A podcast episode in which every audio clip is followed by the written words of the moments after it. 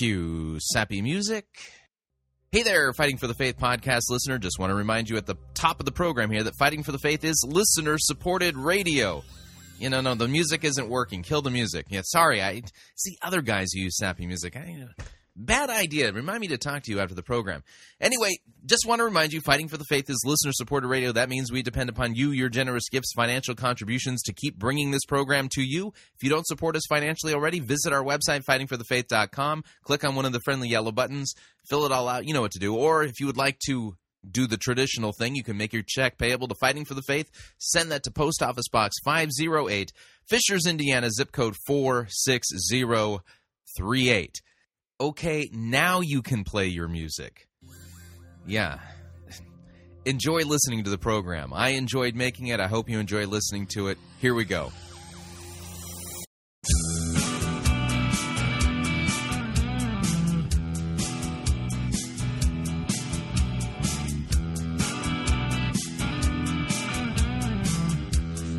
It's time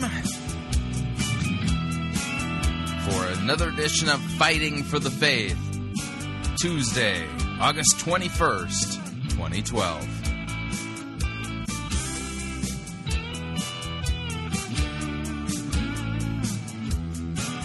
Just to warn you, um, the new heresy hurricane season begins right after Labor Day weekend.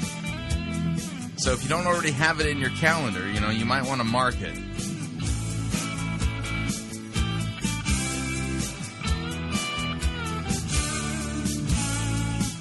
Thank you for tuning in. You're listening to Fighting for the Faith. My name is Chris Roseborough. I am your servant in Jesus Christ, and this is the program that dishes up a daily dose of biblical discernment, the goal of which, help you to think biblically, help you to think critically, help you compare what people are saying in the name of God to the Word of God. Sadly, there is no shortage of crazy things being said out there, so what we do is we take out our Bible, roll up our sleeves, open it up, and look at it in context, and uh, to see if what somebody's saying squares, if it's true, if uh, if the pastor is saying the same thing that Scripture says. If they're not saying what Scripture says in context, they're not teaching you what the Bible teaches. Uh, they're teaching you something different. And th- there's just a whole lot of that going on nowadays, and it seems to be uh, kind of the hallmark of uh, what goes on in the uh, seeker-driven, purpose-driven megachurches.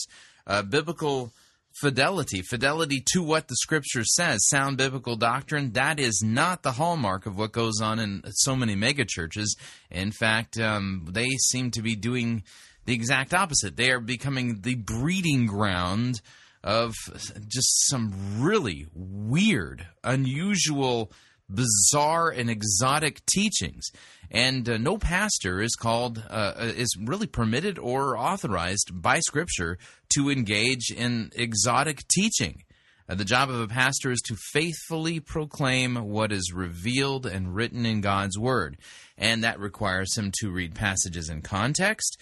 It requires him to have some understanding, if not be fluent in uh, the biblical languages themselves. Uh, he needs to understand how the church has historically handled Uh, different passages and texts, and he must know how to rightly preach Christ from just about every passage of Scripture. Why? Because Jesus himself says that, the, well, Scripture is about him. He told the Jews, you diligently search the Scriptures because you think that in them you have eternal life. Yet it is they that testify about me. So the Scriptures are really ultimately about Jesus. Now, one of the alarming trends that we've been tracking here at Fighting for the Faith is uh, something that uh, we've... I can't remember the name of the listener who actually coined the phrase. So I you know, I want to make sure you don't think that I get credit for coining the phrase, but uh, you know, we I use it regularly here, and from time to time people actually credit we, me with the phrase, but I forget exactly which listener came up with it. But the phrase is, or the term is, Narcegesis, and it's narcissistic eisegesis, reading yourself into biblical texts. And when you do that, oh boy, all kinds of really, really bad things happen. And this seems to be the epidemic uh, you know, thing that's going on among certain guys, major leaders within the seeker-driven movement. I mean, you know, you take a, you take a passage that's clearly about Jesus, and they it literally wrestle the text in such a way that ultimately they make it about themselves. It's unbelievable how that happens. I mean, uh, if you look look at the New Testament, there's one person that the apostles were obsessed about preaching about, and it was Jesus. You look at the Gospels, they're all about Jesus. You look at even the epistles, it's it's a basically a theological interpretation of what Jesus has done. And not just in uh, the Gospels, but throughout all of the uh, history of the New Testament. And so when you read yourself into a biblical text, um, number one, you don't belong there. You're trespassing. Uh, number two, when you do that, you are literally twisting the Scriptures to your own destruction, because you got to get out of the way. You, you know, I think, I think that uh, John the Baptist's phrase here applies. Regarding Jesus, John the Baptist said, "He must increase, I must decrease." And uh, believe me when I tell you, when a pastor shows up on the scene, you know, fresh out of seminary or Bible college, or sadly the way a lot of guys show up nowadays, they just assert themselves and go, "I had a vision from God, so I'm a pastor now." You know, but uh, when those guys show up, uh, it's it's as if then when they show up, they say, "Ta-da! I'm here." And isn't it great that, you know, for the church, that I'm here to rescue the church? I mean, and so what happens is, is they continue to increase while Jesus decreases. Um, you know, it's it's absolutely fascinating to watch. So, you know, it's one of the things we uh, we we note here. And so today's edition of Fighting for the Faith, we've got some really reprehensible examples of narcissistic eisegesis, otherwise known as nar- narcegesis, on today's edition of Fighting for the Faith. We'll get to that. Let's, in fact, let's talk about what we're going to do today. Um, I've got a, a Patricia King gang update. Um, you know, remember, we recently did a segment here about quantum prayer. I mean, uh, somebody has you know, received a vision from God, and the vision from God told this woman that uh, she needs to be It, praying for people down on the molecular level. I mean, if you, if you're not praying for people on the molecular level, I mean, good night. I mean, you're just you're not praying powerfully enough, apparently. But uh, we've got a follow up to that. Um, did you know that when it comes to quantum prayer, there's also quantum sounds and quantum healing? This is starting to sound like the New Age to me, but uh, we're, we'll be listening in on uh, on that segment today. I've got a quick news story I want to get to. Uh, from the religious uh, news service, uh, Megachurch High may explain their success. Megachurch High, and the word high is in parentheses, literally uh, some kind of brain chemistry high may be going on in the seeker-driven worship experiences, and uh, this uh, the religious news service is explaining that. Um, and then uh, we'll take a break, and when we come back, um, we, you're not going to believe this. You know that passage from the Gospel of Matthew chapter sixteen, where Jesus takes the disciples to Caesarea Philippi, right? And then he asks the disciples, "Who do people say that I am?" Right? Okay? That passage, and you know, and eventually Peter s- steps forward and says, "You are the Christ, the Son of the living God," right?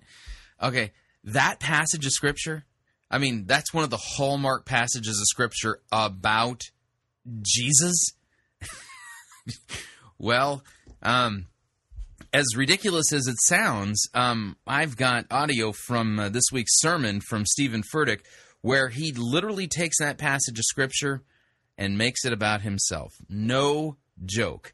You got to hear it to believe it. So we got uh, we got that uh, to finish out to hour number two, and then hour uh, sorry not hour number two, hour number one. Then in hour number two, we're going to go to Pennsylvania, Harrisburg, Pennsylvania, and review the sermon entitled "More Ordinary" or "Mordinary." You know, it's two words together. "Mordinary" by David Ashcraft of uh, L C B C, and uh, he makes it clear that the sermon, some you know, that he's preaching, "Mordinary," is somehow based upon Stephen Furtick's book, Sun Stand Still. So, um, yeah, just it's going to be a great program. I can hardly wait. Anyway, uh, because of the, uh, the the stuff that you're going to hear on today's edition of Fighting for the Faith, I think we should play our, uh, our quick warning here Warning, the following medical conditions have been known to occur while listening to Fighting for the Faith: cranial keyboard embedment syndrome, sinus nasal liquid spumant disorder, steering wheel pounding clenched fist strain, continual gaping dry mouth atosis, and frustrative disbelief brain explosion. Please take proper precautions. Drinking straws, padding, and duct tape are recommended. So have you been trying to uh, engage in quantum prayer and pray for people's molecules and protons and neutrons and bosons and things like that? Um, because of Charlotte Beuzegard's uh, segment we uh, did a few weeks, uh, well, not a few weeks, you know, a, a while ago, recently. Well, here's a follow-up to this particular strange teaching regarding quantum prayer. Charlotte Beuzegard claims apparently there's quantum sounds that go along with quantum healing and things like that. Um, yeah, here's Charlotte Beuzegard to explain. Hi, my name is Charlotte Beuzegard, and I'm with X P media dot com, and I'm here to talk to you today about quantum sounds and healing.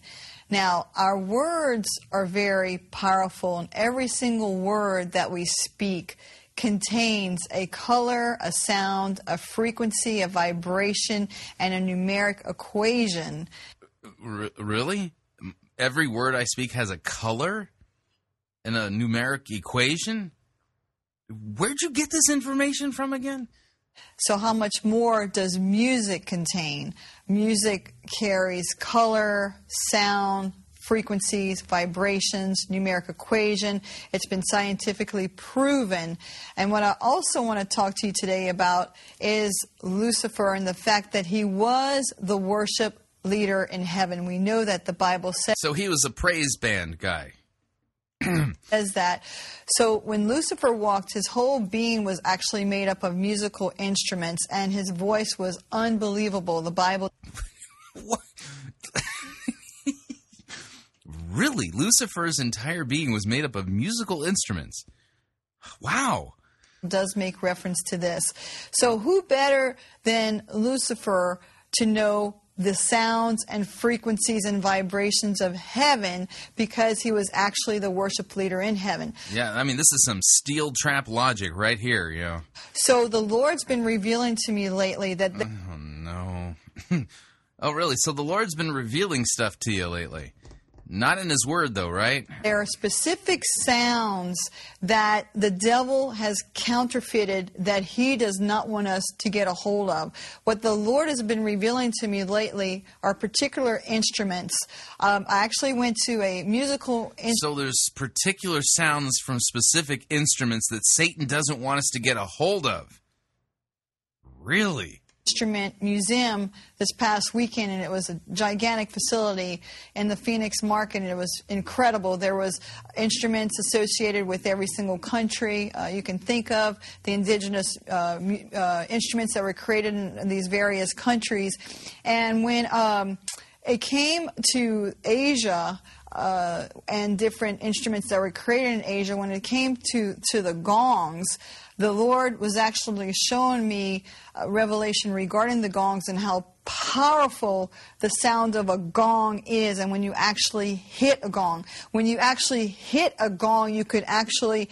You could feel the massive frequencies and vibrations that are coming off of the off of this off of the gong. So the Lord revealed to you that there's massive vibrations and things that Satan doesn't want us to have control over from a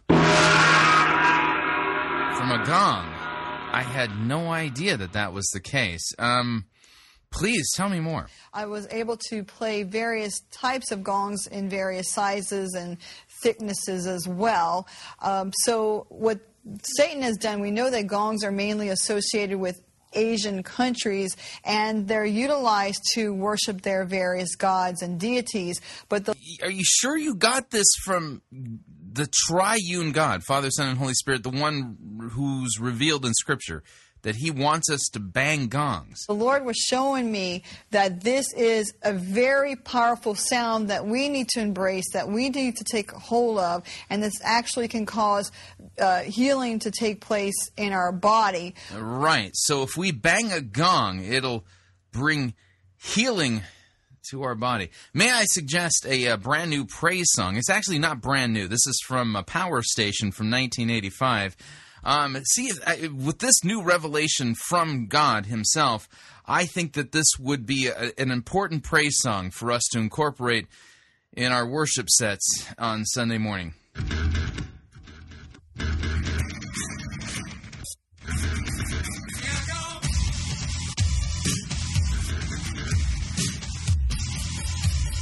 It's a gratuitous Fighting for the Faith musical interlude.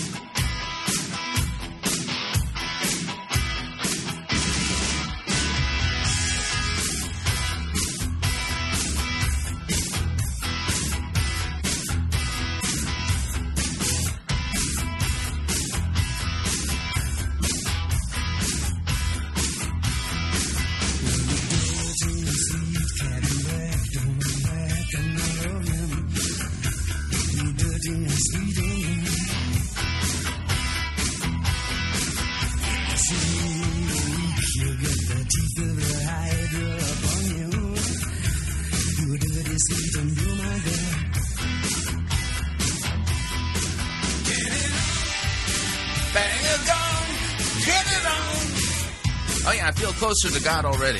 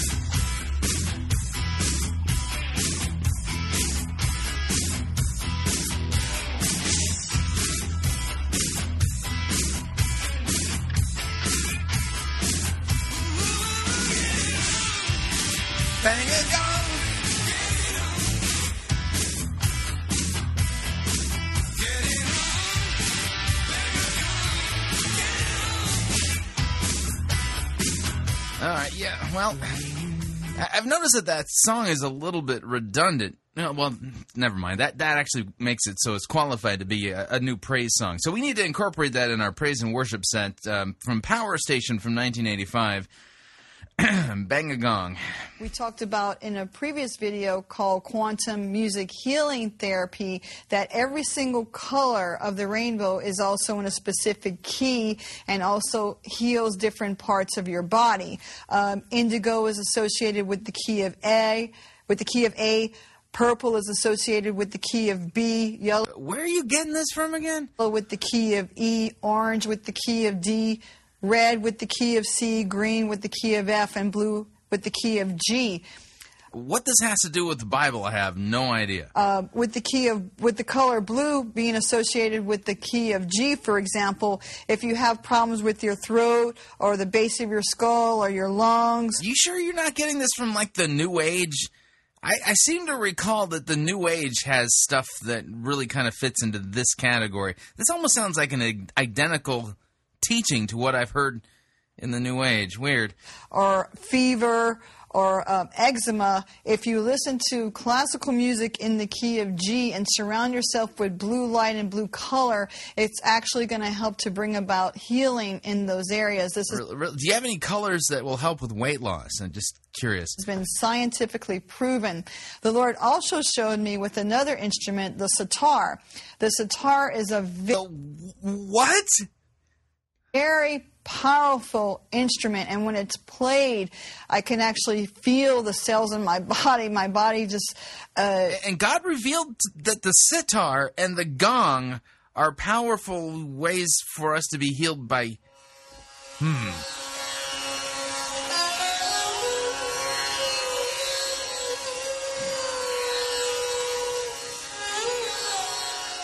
You sure this is from God the Holy Spirit? The, you know, third person of the Holy Trinity. He's the one who said this is going to bring healing.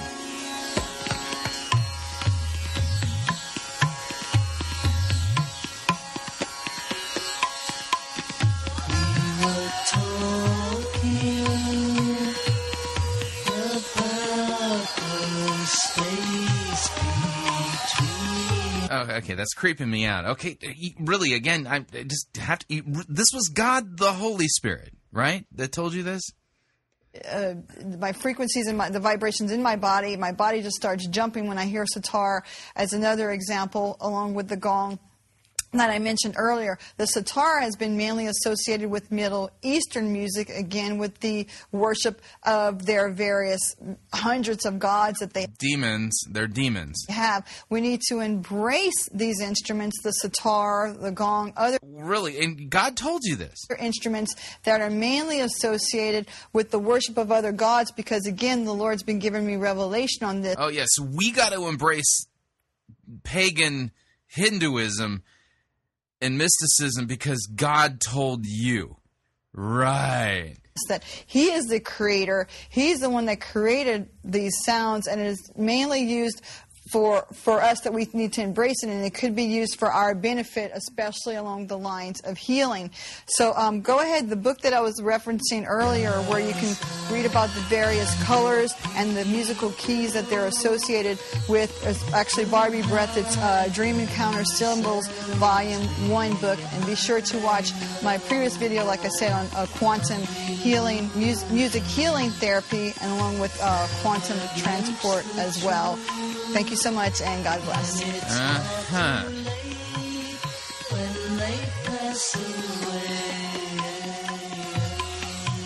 um, we're, we're up on our first break. If you would like to um, email me regarding anything you've heard on this edition or any previous editions of Fighting for the Faith, you can do so. My email address, talkback at fighting for the faith dot com, or you can ask to be my friend on Facebook. It's facebook dot com forward slash Pirate Christian, or you can follow me on Twitter. My name there, at Pirate Christian. We'll be right back.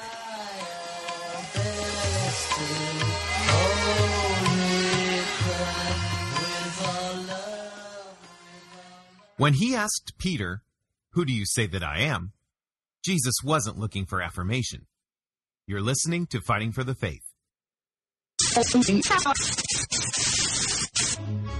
listening to Pirate Christian Radio. We'll be taking your false doctrine now.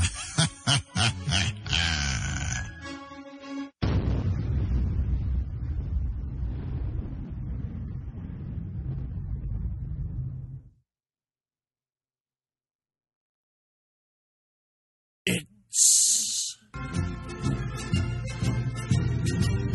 Monty Python's Flying Circus Church.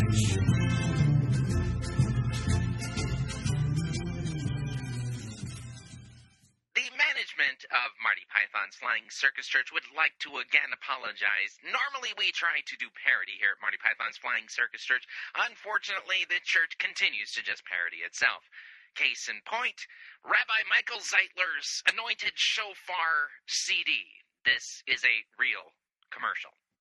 When Rabbi Michael Zeitler blows the shofar, miracles take place. He wants to see God break every stronghold of the enemy in your life, healing you emotionally, physically, even in your relationships, bringing salvation to your entire household. Call now and receive both Rabbi Michael Zeitler's anointed audio C D, Sound of the Shofar, plus his brand new prophetic book, Why Israel is Supernatural, for a donation of twenty-five dollars. Shipping and handling is included. Ask for offer number nine zero eight one. Listen to this anointed audio C D. Allow God's glory to fill the room as Rabbi Rabbi Zeitler shares from the scriptures and then blows the shofar over every issue you are facing, including mental and emotional disorders, confusion, fear, stress, grief, nightmares, insomnia, pain, sickness and disease, addictions, eating disorders, weight loss, injustices, persecution, finances, marriages, rebellious children, freedom from the occult and demonic oppression, and so much more. Through Rabbi Zeitler's brand new prophetic book, Why Israel is Supernatural, you will learn how you and your family can obtain supernatural protection in the midst of the end-time judgments about to be unleashed on planet Earth. Don't miss out on getting both Rabbi Michael Zeitler's anointed audio C D, Sound of the Shofar, plus his brand new prophetic book, Why Israel is Supernatural,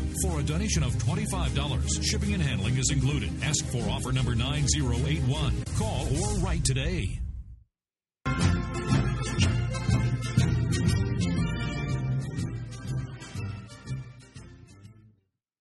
Hello, I'm Brandon House with Worldview Weekend. I want to invite you to visit our website, worldview weekend dot com, and find out about my brand new book, Religious Trojan Horse. This is a book I've been working on for two and a half years, and it describes in great detail how the left and the right are coming together both religiously and spiritually to build a false dominant church. You can find all the details at worldview weekend dot com. Again, it's Religious Trojan Horse. It's five hundred pages, over six hundred footnotes. Now, while you're at worldview weekend dot com, I'd like you also to check out our Situation Room. You can have access to over eight thousand dollars in biblical Worldview Weekend resources, including over fourteen hundred M P threes of my daily radio show and biblical Worldview Weekend keynote presentations. You can also watch about one hundred fifty of our Worldview Weekend D V Ds on demand as a member of the Situation Room. Full details for that are at situation room dot net, situation room dot net. You can also visit our website and find out about our free biblical Worldview Weekend rallies held all over the country. All the details Details are at worldview weekend dot com.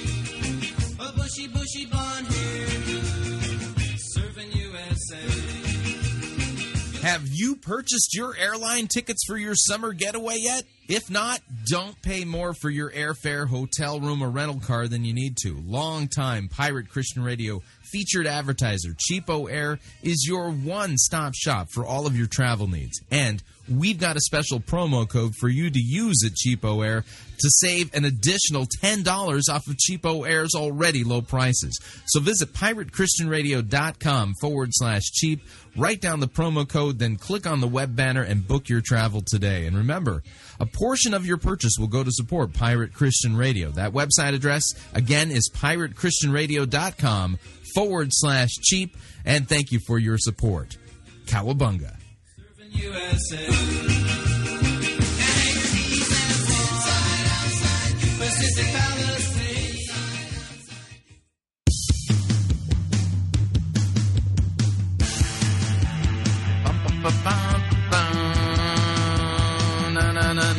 All right, we're back.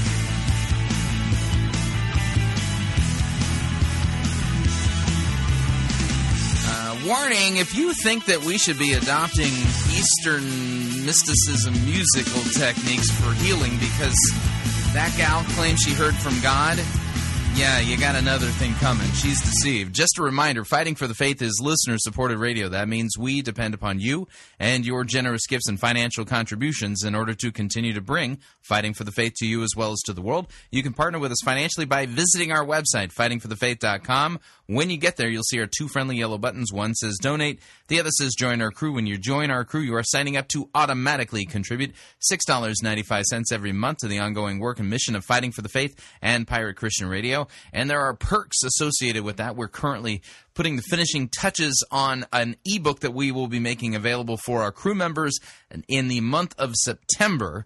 And uh, it's a uh, tiny little book written by Martin Luther. You, you'll find it very fascinating. It has to do with, well, preaching the Word of God. That, and that the Word of God is the thing that's supposed to be in church. I'll give you details as we get closer to September, but that'll be our perk uh, for the month of September for all of our crew members. Of course, if you'd like to specify the amount that you would like to contribute, you can do that by clicking on the donate button, or you can make your gift payable to Fighting for the Faith. Send it to Post Office Box five oh eight, Fishers, Indiana, zip code four six zero three eight. And uh, thank you for your support. And it's not too late for you to get your bake sale items for this year's uh, summer bake sale. Uh, visit pirate christian radio dot com forward slash bake sale, and you can still get a T-shirt or a bracelet that my mother-in-law made, so you don't want to miss out on that. All right, moving along. From the religious uh, Religion News Service, the headline reads, Megachurch High may explain their success. Megachurch High may explain their success. This is written by uh, Chris Liss, uh, Lissy of the Religion News Service, and the, uh, the here's how the story goes. Maybe religion really is the opiate of the masses, just not the way that Karl Marx imagined. A University of Washington study posits that worship services at megachurches can trigger feelings of transcendence and changes in brain chemistry, a spiritual, quote, high that keeps congregants coming back for more. Quote, we see this experience of unalloyed joy over and again in megachurches. That's why we say it's like a drug, said James Wellman, an associate professor of an American religion who co-authored the study. The study, God is Like a Drug, explaining interaction ri- uh, ritual chains in American megachurches, was presented Sunday, August nineteenth at the annual meeting of the American Sociological Association in Denver. Large gatherings of shared experience like concerts and sporting events also trigger similar feelings of euphoria, said Kate Cochran, a P H D candidate who co-authored the paper. But she said, quote, churches seem to be somewhat unique in that these feelings are not just experienced as euphoria, but as something transcendent or divine. The authors theorize that the spiritual high from megachurch services is experienced as an oxy, uh, as an oxytocin cocktail of shared transcendent experience and the brain's release of oxytocin, a chemical that is thought to play a part in social interaction, emotion, Uh, and uh, group experience have been shown to raise levels of oxytocin. One congregant reported, quote, God's love becomes such a drug that you can't wait to come get your next hit. You can't wait to get involved to get the high from God. Another said, quote, you can look up to the balcony and see the Holy Spirit go over the crowd like a wave in a football game. Cochran said, megachurches create the high through their unique style of worship. Cochran said, megachurches use technology and appeals to emotion to create a shared experience in congregations that number in the thousands. The upbeat modern music, cameras uh, scan the audience and project smiling, dancing, singing, or crying worshipers on large screens, and an extremely charismatic leader whose uh, sermons touch individuals on an emotional level, serve to create the strong, positive, emotional experiences, Cochran said. The pastor functions as an energy star who engages the congregation through an accessible, informal, and emotional sermon. Rather than just being analytical or theological, the message, quote, just feels right or just makes sense for congregants, Wellman said. To extend the spiritual high beyond Sunday, churches feature small group activities such as Bible study, book clubs, and volunteer activities, the researchers said, but it's the Sunday worship that brings people back. The study bucks the idea that larger churches produce weaker member commitment. Nearly eighty percent of the congregants said the church size did not hinder their spiritual growth. So here's the idea. Um, that redundant, repetitive seven eleven praise song thing, rock concert thing that goes on at the beginning of uh, seeker-driven um, churches, well, it's creating, a, basically, your brain's releasing chemicals that are causing you to become addicted to a natural high created by them. I don't think it's God the Holy Spirit that's really creating that experience, though. It's just emotional manipulation, because it was important to note that the um, the authors of the study also said that similar experiences, almost identical experiences, occur when people uh, attend sporting events and rock concerts. Same thing. I mean, I... I get it. I mean, I've been a part of large crowds. I mean, I remember back in the nineteen eighties when I attended the uh, U two concert at the Los Angeles Coliseum. I mean, when they were on the, the uh, where when they were at the Rattle and Hum uh, tour, it was an amazing concert. I mean, it's seared into my brain, and there was a euphoric experience that went along with it. But see, that's the thing. This, to me, sounds like the emotional manipulation of the rock concert portion of the beginning of the seeker-driven church service is uh, basically hooking people using brain chemistry, and that's not necessarily the work of God the Holy Spirit. Interesting stuff. Okay, moving along.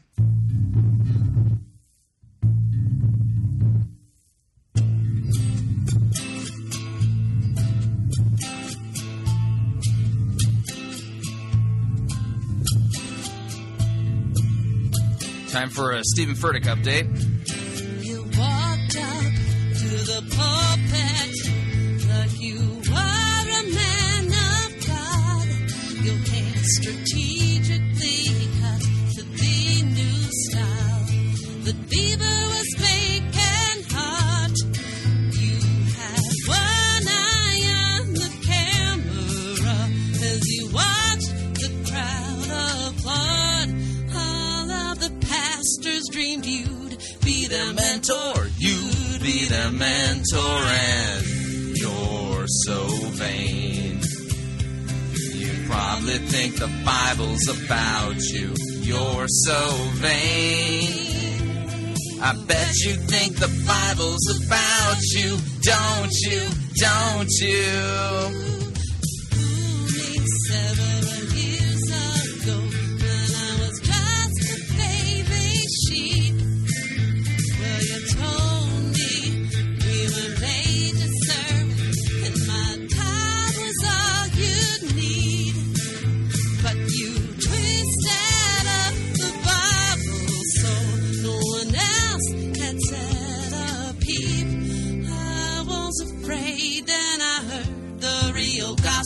Heard the real gospel and you're so vain. You probably think the Bible's about you.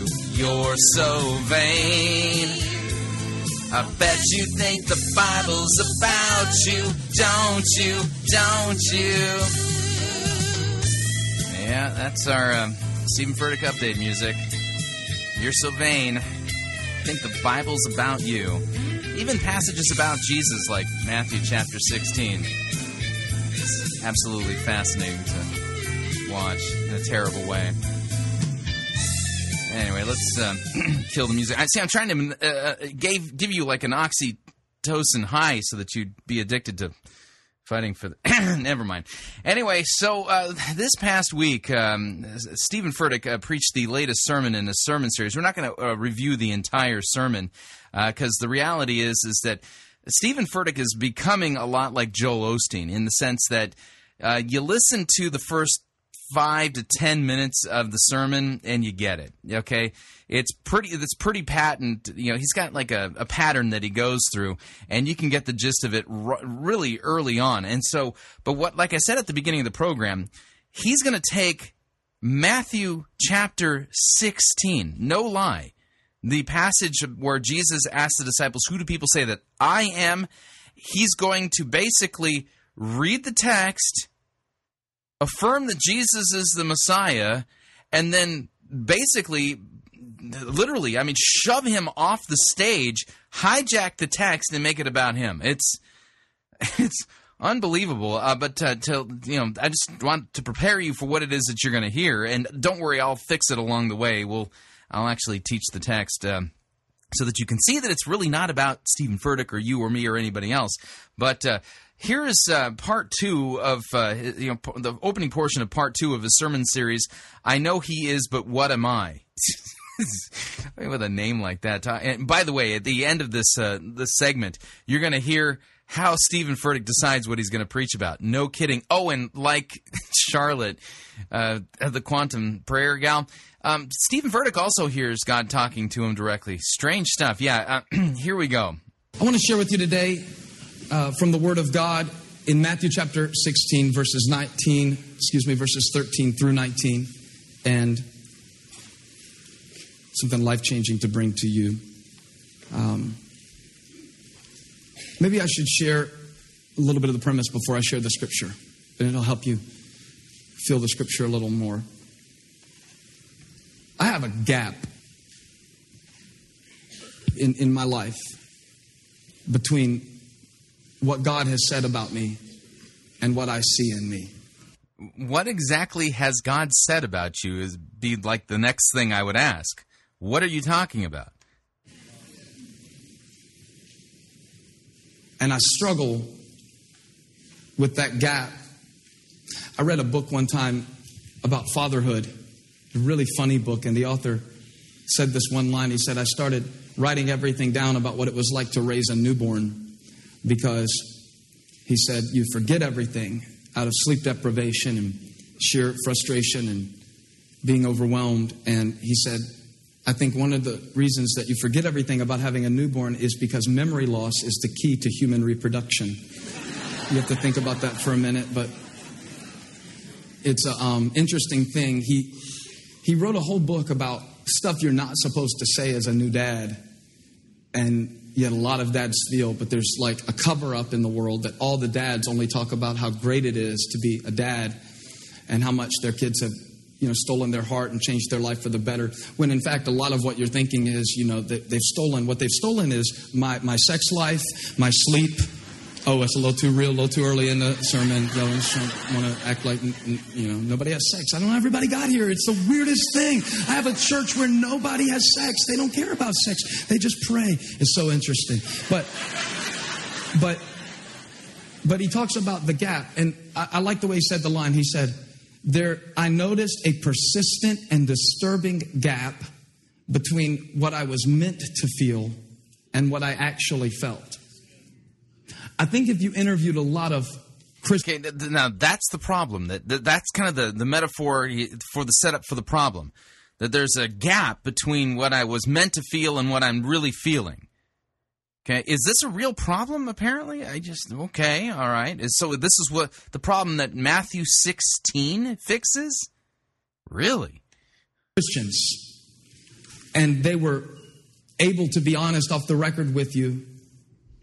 And a lot of preachers who won't be honest with you on the record kind of paint another picture. But I think if you could ask a lot of people, um, they're they're frustrated about the gap, the persistent and disturbing gap between who God says they are and what God has said they can do, should do, and will do, and the way they actually live, the way they actually feel. If I'm not in this alone and you have a gap, to raise your hand, and I want to read you the scripture.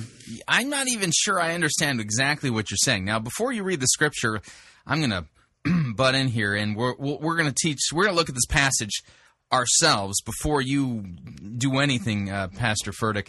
And uh, we're going to take a look at this and see if Matthew sixteen addresses the gap, the gap between who Jesus says you are and the what you are in your life. The gap, okay, apparently. Okay, so so this passage apparently addresses the gap. Fall into the gap. Anyway, all right, so Matthew chapter sixteen, verse thirteen. Now when Jesus came to the district of Caesarea Philippi, yeah, this is outside of Judea, so he's in pagan territory here. He asked his disciples, who do people say that the Son of Man is? They said, some say John the Baptist, others say Elijah, others Jeremiah or one of the prophets. But he said to them, who do you say that I am? Simon Peter replied, you are the Christ, the Son of the living God. Okay, I'm going to pause there for a second. Here is the great confession, okay?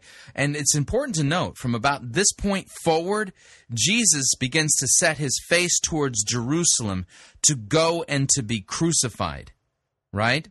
To fulfill his mission to die on the cross as our substitute for our sins.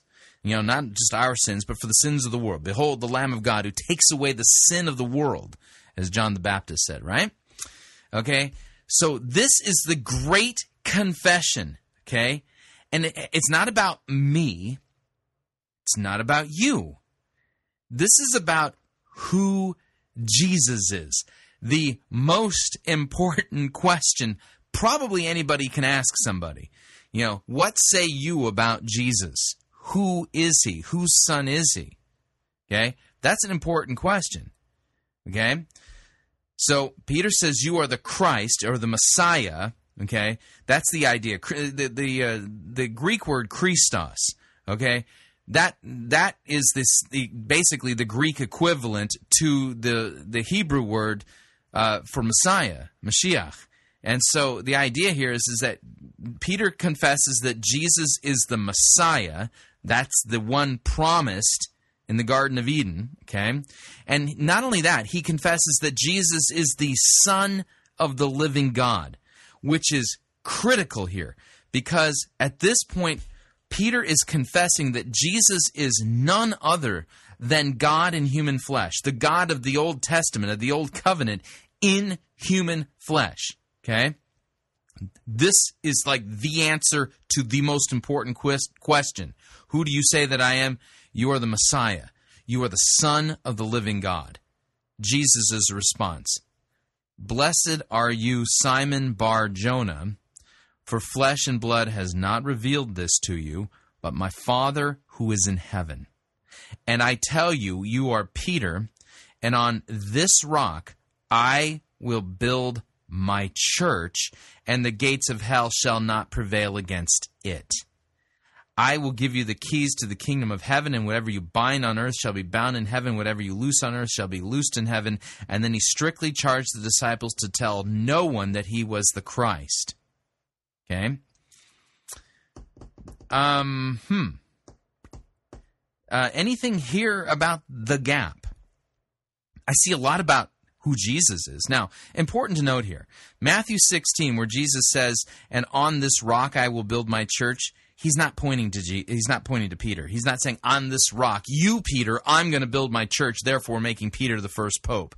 No, the church has historically understood this, and this is really laid out clearly in the preaching of the ancient church fathers prior to the usurpation of the Bishop of Rome, that the rock that's being referred to here, that the church is going to be built on, built on, is the confession of Peter that Jesus is the Christ, the Son of the living God. Okay, and Jesus here, basically, you can you can say that Peter is stepping forward as a representative of the twelve, and the twelve are the church, kind of in utero. The church hasn't really been birthed yet officially, um, but he's speaking here, and then basically Jesus points to Peter and basically is pointing out all of the attributes of the church are summed up in Peter's confession. Okay, and Jesus promises that the gates of hell will not prevail against the church, right? Built on the confession that Jesus is the Christ, the Son of the living God. Who is this passage about? This passage is about Jesus. It ain't about you, it ain't about me, and it isn't even about Peter. You know, t- you know, in one little degree, you could say yeah, Peter has some kind of a supporting role, and he's blessed there. He is blessed because he has been, you know, God the Father has revealed this important truth that Jesus is the Christ, the Son of the living God, right? And Jesus is going to build his church on the rock of that, of Peter's confession, okay? But then it goes on, okay? I'm going to continue. Now, from this time, Jesus began to show his disciples that he must go to Jerusalem and to suffer many things. Um, at the, from the elders and the chief priests and the scribes, and to be killed, and on the third day be raised. Peter took him aside and began to rebuke him, saying, far be it from you, Lord, this shall never happen to you. And he turned and said to Peter, get behind me, Satan. You are a hindrance to me, for you are not setting your mind on the things of God, but on the things of man. Notice the rebuke. He's got his mind not set on the things of God, but on the things of man. If anyone come at, it would come after me, let him deny himself, take up his cross, and follow me. For whoever would save his life will lose it, but whoever loses his life for my sake will find it. And what will uh, profit a man if he gains the whole world and forfeits his soul? Or what shall a man give in return for his soul? For the Son of Man is going to come with his angels in glory, in the glory of his Father, and he will repay each person according to what he has done. Truly I say to you, there are some standing here who will not taste death until they see the Son of Man coming in his glory. Okay? So you see what's going on here? Who is this passage about? Jesus. Now, if we were to say it's about Peter, uh, and notice the theme of the sermon is, I know he is, but what am I? That that That's literally the, the name of the sermon series. I know he is talking about, I know God's great, but what am I? Okay, that's the question. This doesn't tell us anything about you or me or anybody, okay? Does it even tell us much about Peter? Well, that he's sinful, yeah. Um, you know, here well, on the one hand, Jesus says, you're you're Peter, you're Petros. And on this rock, the confession of what you've just you know said, I'm going to build my church, and the gates of hell will not prevail against the church. But then he turns around and says, get behind me, Satan. So what did Jesus call uh, Peter? He called him the rock, and he called him Satan. And he disconnect. You, you get what I'm saying here? It's like there's nothing here for some kind of uh, teaching us how we have to view ourselves, except for we're told to deny ourselves. Because that's part of the full teaching of this text. Deny yourself. Take up your cross. Consider yourself to be a dead man walking. That's what Jesus says. Consider yourself to be a dead man walking. Take up your cross. Follow Christ. Right? So let's see what Stephen Furtick is going to do with this text. I guarantee you he's not going to key in on the deny yourself part. We continue. And so I'm finding that it's easier to believe what I say about God than it is to believe some of what God says about me.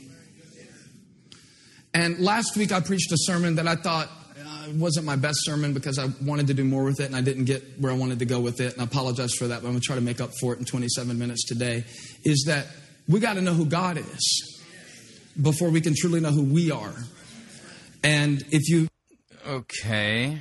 live your life with assumptions, you're going to have a messed up assessment, and that will result in an incorrect direction in your life. And so that's what the series is all about. In Matthew chapter sixteen, verse thirteen, there's an interesting encounter that, that's really pertinent to our discussion today. The Bible says, when Jesus came to the region of Caesarea Philippi, he asked his disciples, who do people say the Son of Man is? It seems strange that Jesus would feel any need to run a public opinion poll, um, considering that he does not operate necessarily by democratic uh, principles, precepts, and ordinances. But he asks that to his disciples, and it's there for a reason. We'll see in a moment why he did it. In verse fourteen, they replied, some say John the Baptist, others say Elijah, still others Jeremiah or Bullfrog or one of the prophets. Um, if you caught that. I know it's cheesy, but what you got to realize is I got people in this church who never have been here before. And the fact that a preacher will just start talking about Jeremiah was a bullfrog in the middle of the sermon, it can be the thing that can make them go like, oh, cool, man. This guy isn't just like... This guy, this guy's cheesy and he's kind of corny, but I kind of like him. And then that's you, you got to slip that stuff in there. You can't just get up here with all that heavy-handed, you know, church talk all the time. Not if you want to reach people. And uh, yeah, I'm so glad you threw in the Jeremiah was a bullfrog reference. Wow, how missional of you. Um. So anyway, there's a lot of opinions about Jesus. There were then, there are now. And uh, last week, hopefully, I. at least made it clear that we don't get to define the parameters of God's personality or character. He does.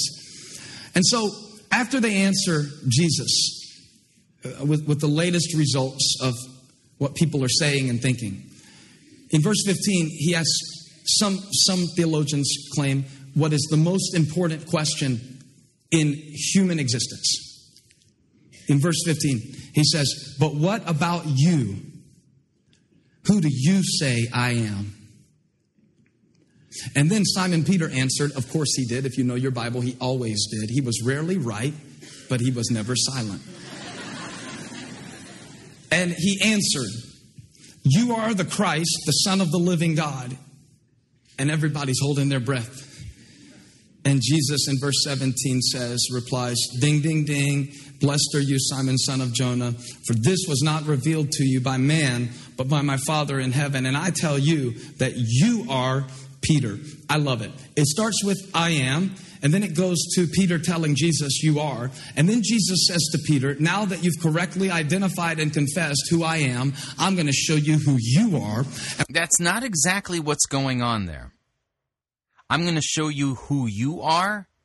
That's not exactly what's going on there. And what I want to do through your life. And that's where we want to take this. Yeah, I got to back that up because I want you to hear it in context. So he's his interpretation at this point, which is a weird one, is that no sooner does Peter, you know, say who Jesus is, that Peter says that Jesus then says of Peter who he is and what he wants to do in his life. I know it sounds close, but it's not. It, there's there's a qualitative issue here. To Peter telling Jesus, you are. And then Jesus says to Peter, now that you've correctly identified and confessed who I am, I'm going to show you who you are and what I want to do through your life. And that's where we want to take this sermon today. When, when you begin to confess the lordship of Jesus and you begin to confess the absolute rule and authority of God, uh, even if you don't understand it all, because Peter certainly didn't. He didn't even want Jesus to go to the cross. Um, in just a few verses, Peter pulls Jesus aside and says, Lord, you've got to skip this bloody massacre, crucifixion. Uh, this can't happen to you. And Jesus tells Peter, get behind me, Satan. Now, in the span of about, I don't know, eight, nine verses, Peter has been called Simon. That means shifty. That's the name he was given at his birth. And then he's called Peter, which means the rock. It's from the Greek word Petros. That's a cool nickname to be given by the Son of God. Yeah, this is like missing the forest because of the tree. The text is about who Jesus is. And so what he's doing is he's keying in on Peter as if that's some kind of a model that we need to apply to ourselves. Jesus telling him who he is, and Jesus is gonna you gotta you gotta remember who you are, and you know, and stuff like that. I would take great pride in that. I would get shirts made for sure, and wristbands, and and then he gets identified as Satan, and so there seems to be a gap for Peter. Uh, between what Jesus calls him, the rock, and what he tells him he's going to do through him. Listen to this. He goes on to say, uh, you are Peter, and on this rock I will build my church, and the gates of Hades will not overcome it. Uh, the, the, the rock there referred to by Jesus is Peter's confession that Jesus is the Christ, the Son of the living God. That's the rock that Jesus is going to build his church on. I'll give you the keys of the kingdom of heaven. Whatever you bind on earth will be bound in heaven, and whatever you loose on earth will be loose in heaven. The, the office of the keys is given to the church as a whole. And what Jesus does here with Peter, I'm praying in the closing moments we have together today that God can do for you. And it's a, it's a little three-point sermon that I... What God did for Peter here.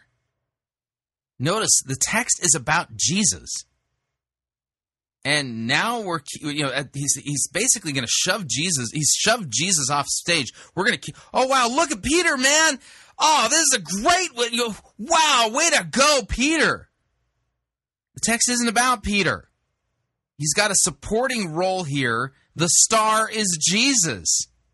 I want to do from this passage, and here are the three points. All the O C D people are going to feel like you've achieved something because you're going to write all the points down at once, um, and so that's going to be a rush of accomplishment for you. Um, here's the three points: correction, protection, connection.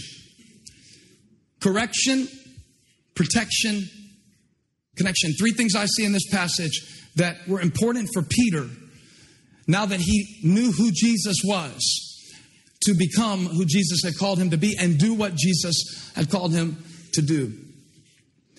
Correction. Jesus is not what the people say that he is. Jesus is not just one of the prophets. He's the true and living God. Protection. Even the gates of hell will not prevail against the identity of God's church and God's child. Yeah, it's, it's really interesting to me how much of what we call an attack of the devil is really just an assault on our identity in Christ. And it comes from within. I saw an ad the other day for... Okay, listen to this part. For one of these companies, they protect your online identity. The, the company is called LifeLock. And the slogan they had was, wouldn't this make a good subtitle for this series? Relentlessly Protecting Your Identity. Relentlessly protecting your identity. And the passage, Matthew sixteen, is about the identity of Christ. Who do people say that I am? This is about Jesus. This isn't about you or your identity. Ah! Relentlessly protecting your identity. If you're going to live above that, that state called Simon, shifty and, and shaky. Now he's allegorizing Peter. Shady and shaky and quaky and, and flippant and inconsistent and hypocritical. And if you're going to live in the place God has called you to live, then, then you're going to have to relentlessly protect your identity in Christ. Is there a biblical passage that actually teaches this? Daily, moment by moment, thought by thought, word by word, event by event, maybe the main job of the Christian outside of worshiping and glorifying Jesus Christ for who he is, is relentlessly protecting your identity in him. Relentlessly protecting your identity. Not proclaiming the identity of Christ. Unbelievable. If you will protect your identity, God will direct your activity.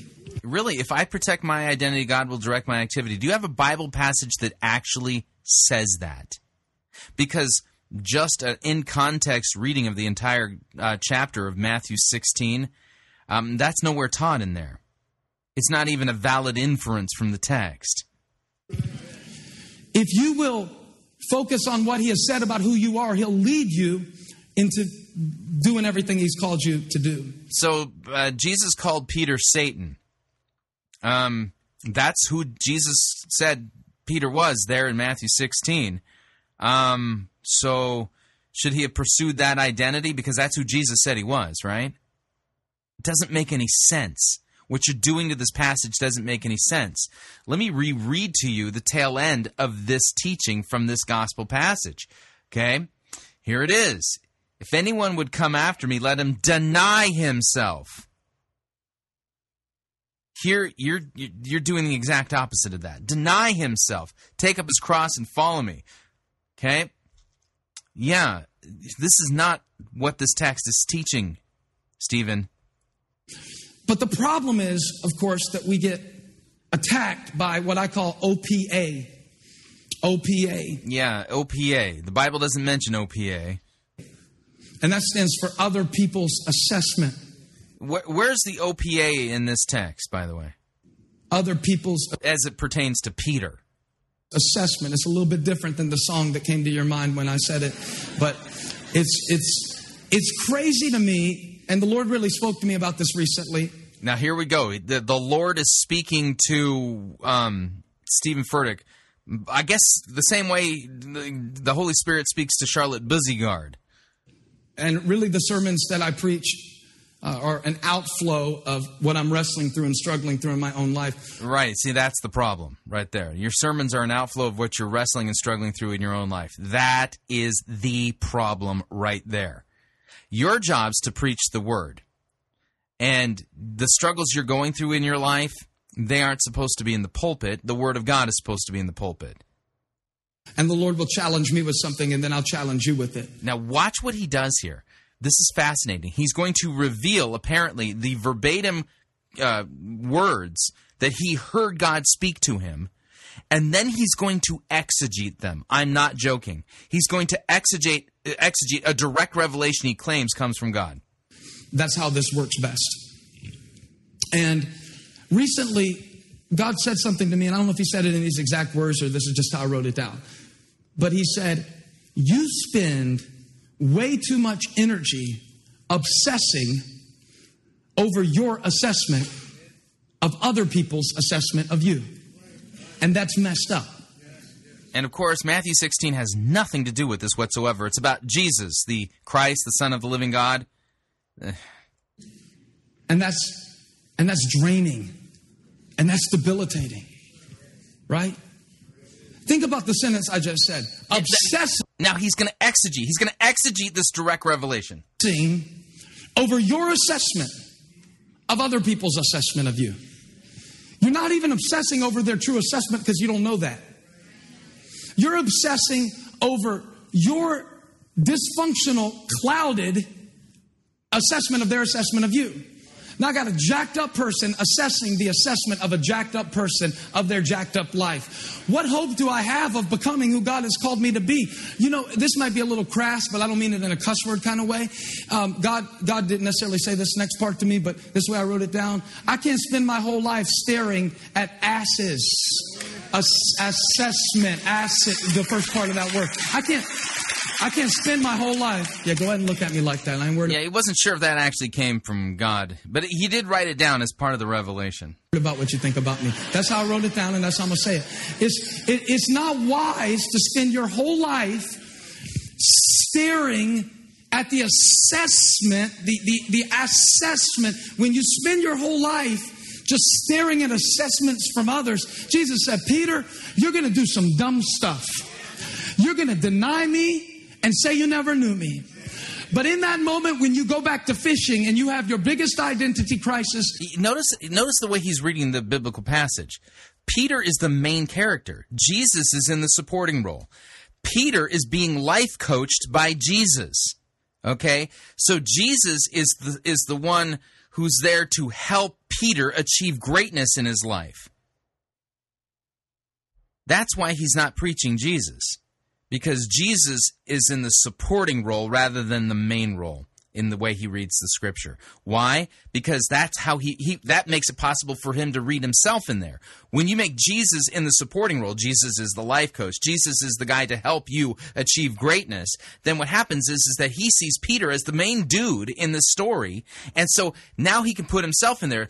I'm just like Peter, and Jesus is coaching me to greatness just the way he coached uh, Peter to greatness. See? Now we can read the Bible and make it all about ourselves. That's what he's doing.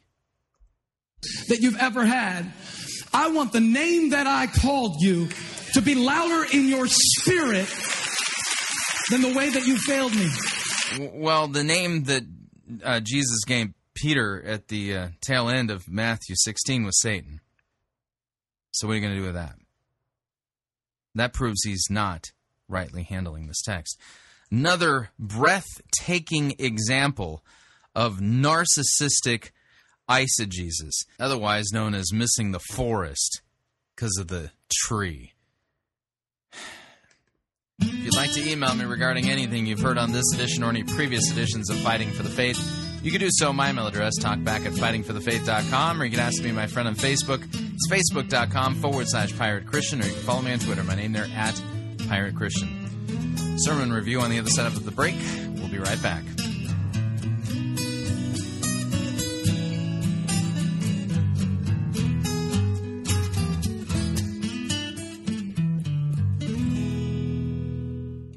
Relevance Schmelevance. We preach Christ crucified for our sins. You're listening to Fighting for the Faith. Pirate Christian Radio Theater presents Death of a Salesman. Are ye a salesman? Why, yes, I am. Can I interest you in some...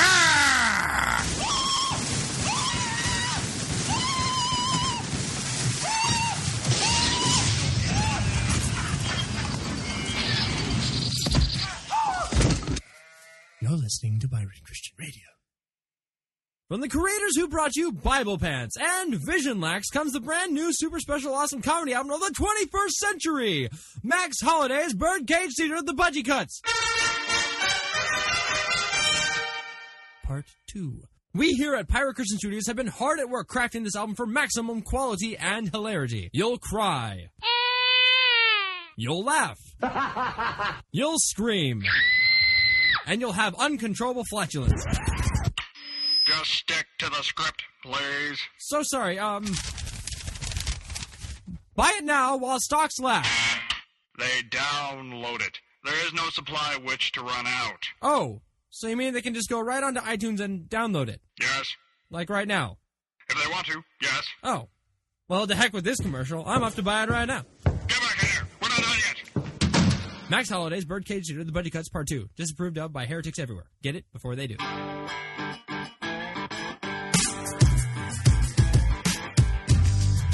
Okay, we're back. Hour number two of Fighting for the Faith. Sermon review time.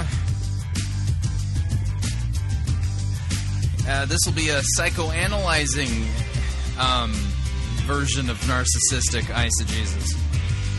Yeah, there's all kinds of different ways to just read yourself into the text. And when you do that, you miss the whole point, which means you really miss the gospel. And you teach a different gospel and false doctrine and all kinds of stuff. Here we go.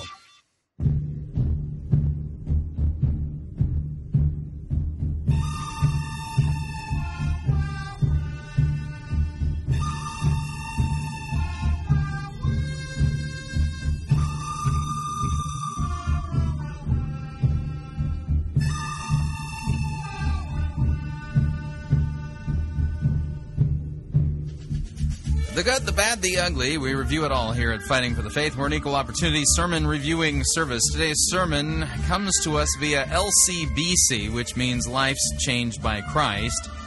Uh, the name of the sermon is Mordinary, M O R D I N A R Y, by David Ashcraft. And this L C B C is in Harrisburg, Pennsylvania.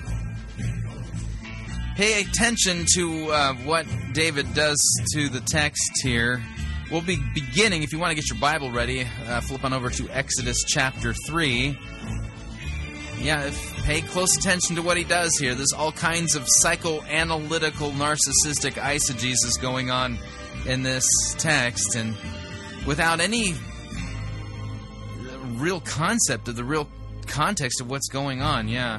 Let me go ahead and kill the music. So hang on to your hats. This is a... an adventure in missing the point by reading yourself into biblical text when you ain't there. So let's kill the music.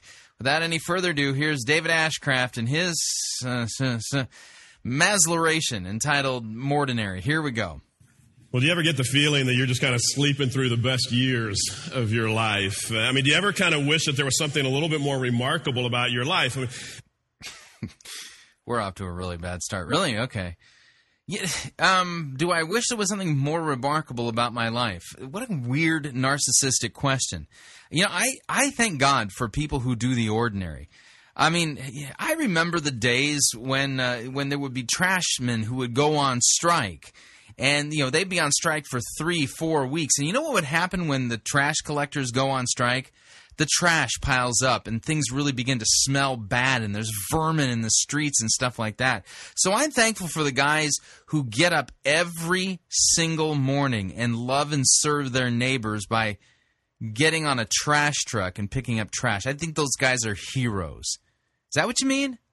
Ever wish that your life wasn't quite as mundane as it seems to be? And, and because really you say, you know what, so much of the time it feels like you're just going through the motions. Feels like you're just living your life in a daze. And you're thinking that nothing ever really remarkable happens to you. And, and about as remarkable as it ever gets as you get... And, you know, I'm thankful for moms. You know, moms of small children. I mean, talk about mundane. Waking up every day with with an infant... changing poopy diapers, making bottles, feeding the baby, cleaning the baby. You know, your whole life revolves around the baby. Barely get any time to uh, talk to, you know, adult human beings.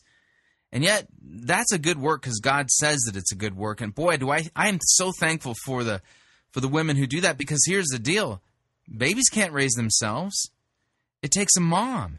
And it takes involvement. And so I'm thankful for the women who do the ordinary, who pack the lunches, who um, who do the laundry, who help with homework and stuff like that. That's that's not something to be despised.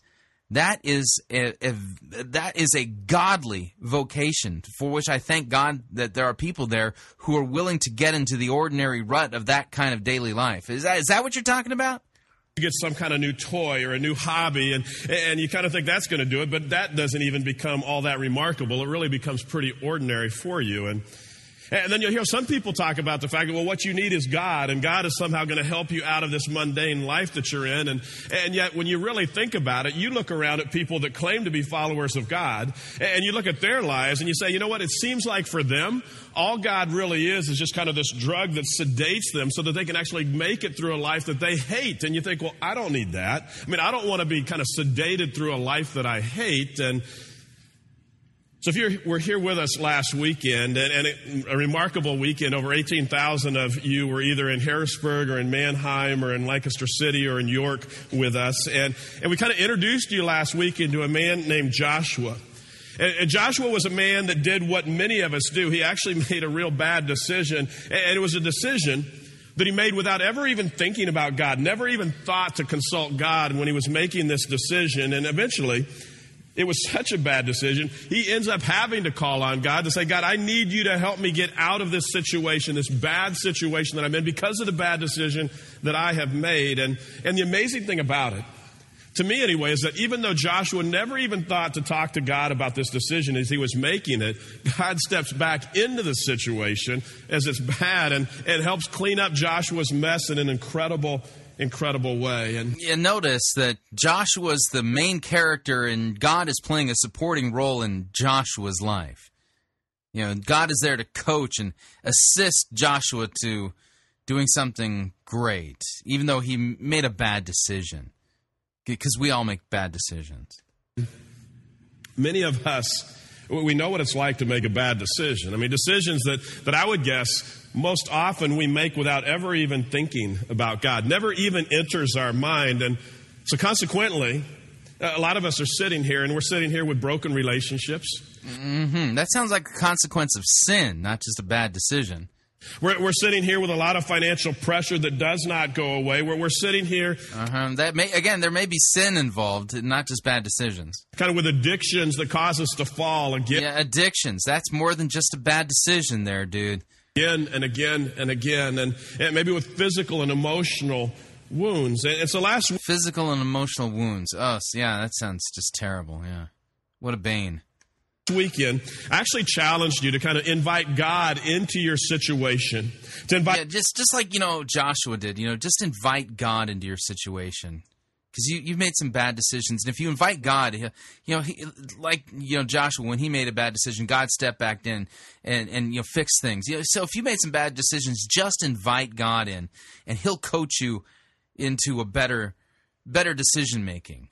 Invite God into the mess that you created in your life. And my guess is that a lot of you kind of did. Said, okay, God, I will invite you into this situation. But now you look back over the week and you say, well, I, I'm not sure that a lot happened this week. And, and I'm not sure that God has gotten involved in my situation. And, and actually, I'm not even sure what it would look like if God got involved in my life. And I mean, how would I know if God actually accepted this invitation that I've extended to Him to get involved in my life? And that's a great that's a great question. I mean, so I prayed this prayer last week to invite God into my mess.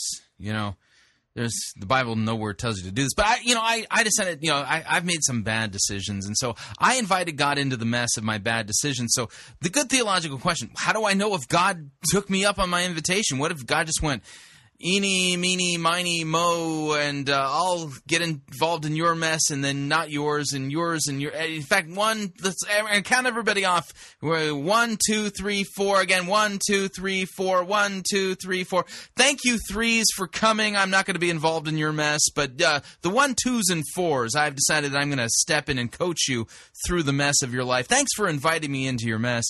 Uh, but threes, thanks for playing along, but. Y- y- So today, I actually want to introduce you to a guy that, that found himself in a bad situation, and, and I want you to see how God actually showed up in his life. And I think, yeah, please, yeah, because yeah, I can't wait. We'll be in Exodus three. This we're talking about Moses. You know, Moses made some bad decisions, but God showed up and you know helped him out in his life.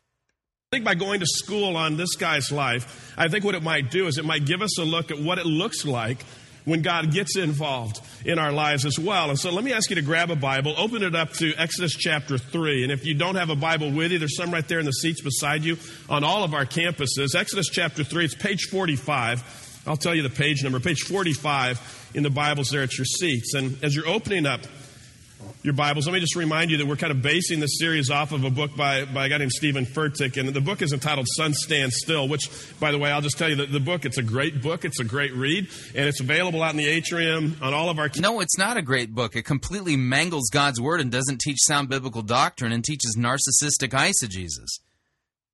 Campuses for purchase if, if you're interested in that, and just kind of a good way to take this series a little bit further. Exodus chapter three, verse one. Let me begin reading verse one. It says, one day Moses was tending the flock of his father-in-law, Jethro, the priest of Midian. Now, let me just stop right there and say that Moses has been running from a bad decision that he actually made forty years before this, this day. forty years before, Moses actually had taken the life of another man. Yeah, that's more than just a bad decision. That's called the sin of murder. You familiar with the idea of sin?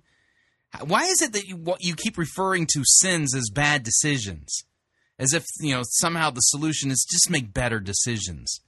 And it wasn't what he had intended. His intentions were actually good. He was just trying to protect another man from experiencing abuse. And so Moses had come upon this Egyptian guard that was actually abusing a Hebrew slave. And though Moses had been raised in an Egyptian home, he was actually Hebrew himself. And, and so when he saw this Hebrew slave being abused, something just kind of snaps inside of Moses. And maybe it was the years and years of watching abuse and oppression. Whatever it was, something snapped inside of Moses. And a fight ensues. And over the course of the battle, Moses ends up killing this Egyptian. So in fear, Moses runs away to the wilderness, as far away as he can possibly run, in a remote, desolate place, the most remote, desolate place that he can find. And so for forty years, Moses has been wrestling with the guilt after committing this murder, but he's also still wrestling with the frustration of all the abuse and the oppression that's taking place to the Hebrew slaves in, in Egypt. And forty years is a long time to run. forty years is kind of a long time to put up with a bad decision. forty years, and you've got to be wondering, is it ever going to change? And can I just say, some of you, you know, you're saying, it's been a long time. Long time that we've been dealing with this. Um, where's the part where Moses is going, oh, it's been forty years, God.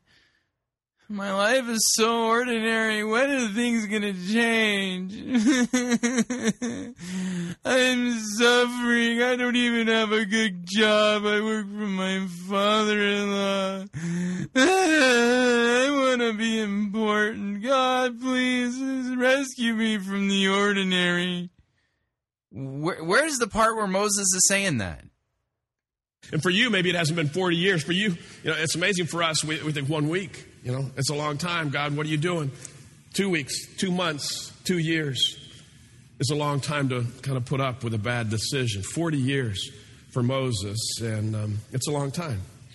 But in that forty years, Moses actually finds a wife, begins working for his father-in-law, and his job is very just kind of manual labor. It's just tending his father-in-law's sheep.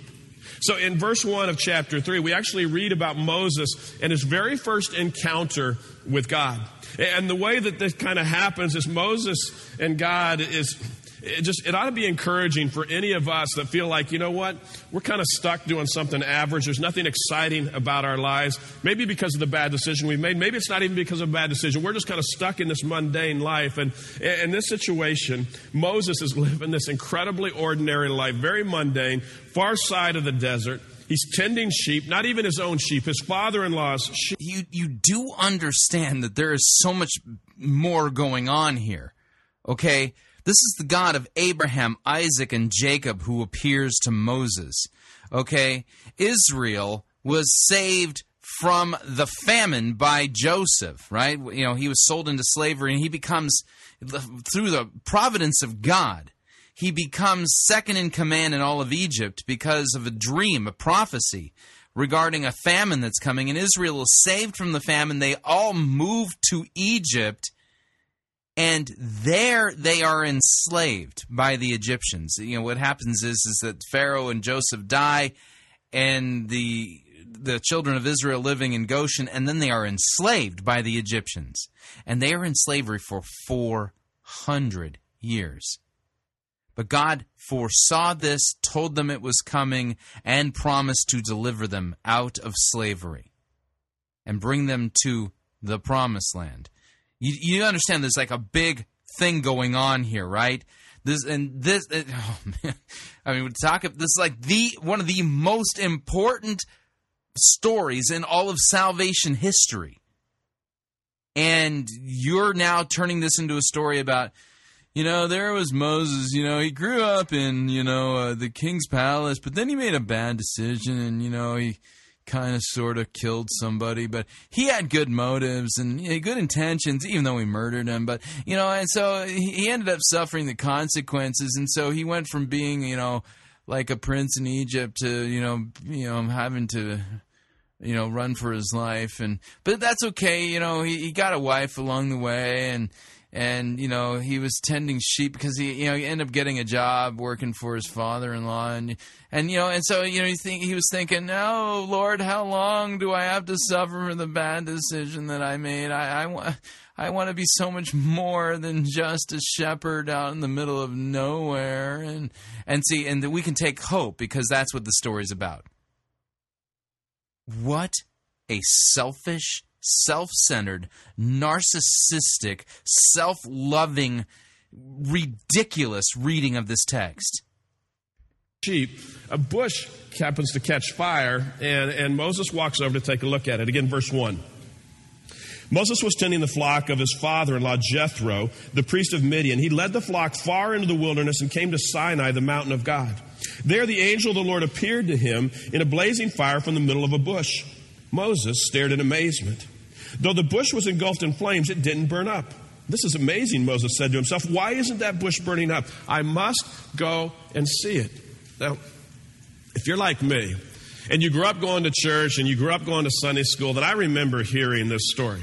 And the teacher would always make this story sound so exciting, so amazing, when in reality, when you kind of peel back the layers and you take the illustrious kind of things out of it, this burning bush encounter that seems so captivating in Sunday school to me is really quite, I would just say, ordinary. There's nothing all that special about it. I mean, here's Moses. He's performing this menial manual task. Nothing exciting about his job. He's working for his father-in-law. And you kind of say, does it get any more mundane than that? And Moses isn't even actually captivated by the burning bush because apparently historians say that that wasn't all that unusual of an occurrence because in the dry, extreme heat that he was in, I mean, it was something that happened from time to time. But what did catch Moses' eye was the fact that this burning bush did not burn up. It just continued to burn and burn and burn. Now, can I just say, as you're waiting for your first encounter with God, here's what you need to understand. As you're waiting for your first encounter with God, see, you've made some bad decisions in your life, but you're just like Moses. You're waiting just like Moses for your first encounter with God, like in the burning bush, because God's going to do something big and monumental in your life, just like he did in Moses' life. See, that's why we that's why God put that story in there, right? Unbelievable. See, when you strip away from all the biblical miracles, all their spectacular special effects, then what you discover is that these extraordinary moves of God always begin with ordinary occurrences. The extraordinary works of God always begin with ordinary acts, acts of obedience. And, and if you're living in this mundane, ordinary life, but you've invited God to step into your life and the mess of your life, then understand that almost all the encounters that God had always begin with just kind of very ordinary events. And see, you might be living under the illusion that, that when God shows up in your life, it, it's going to be huge, it's going to be dramatic, that he's going to announce it with this big bang. And he might do that, but more than likely, it's not the way it's going to be. And, and so stop waiting. Yeah, so what's it going to be like when God comes and reveals himself to divulge the big important thing he wants to do in my life? Around for the big bang to happen in your life and begin to pay attention to the subtle little clues and the still small voice of God because God is in the, the what?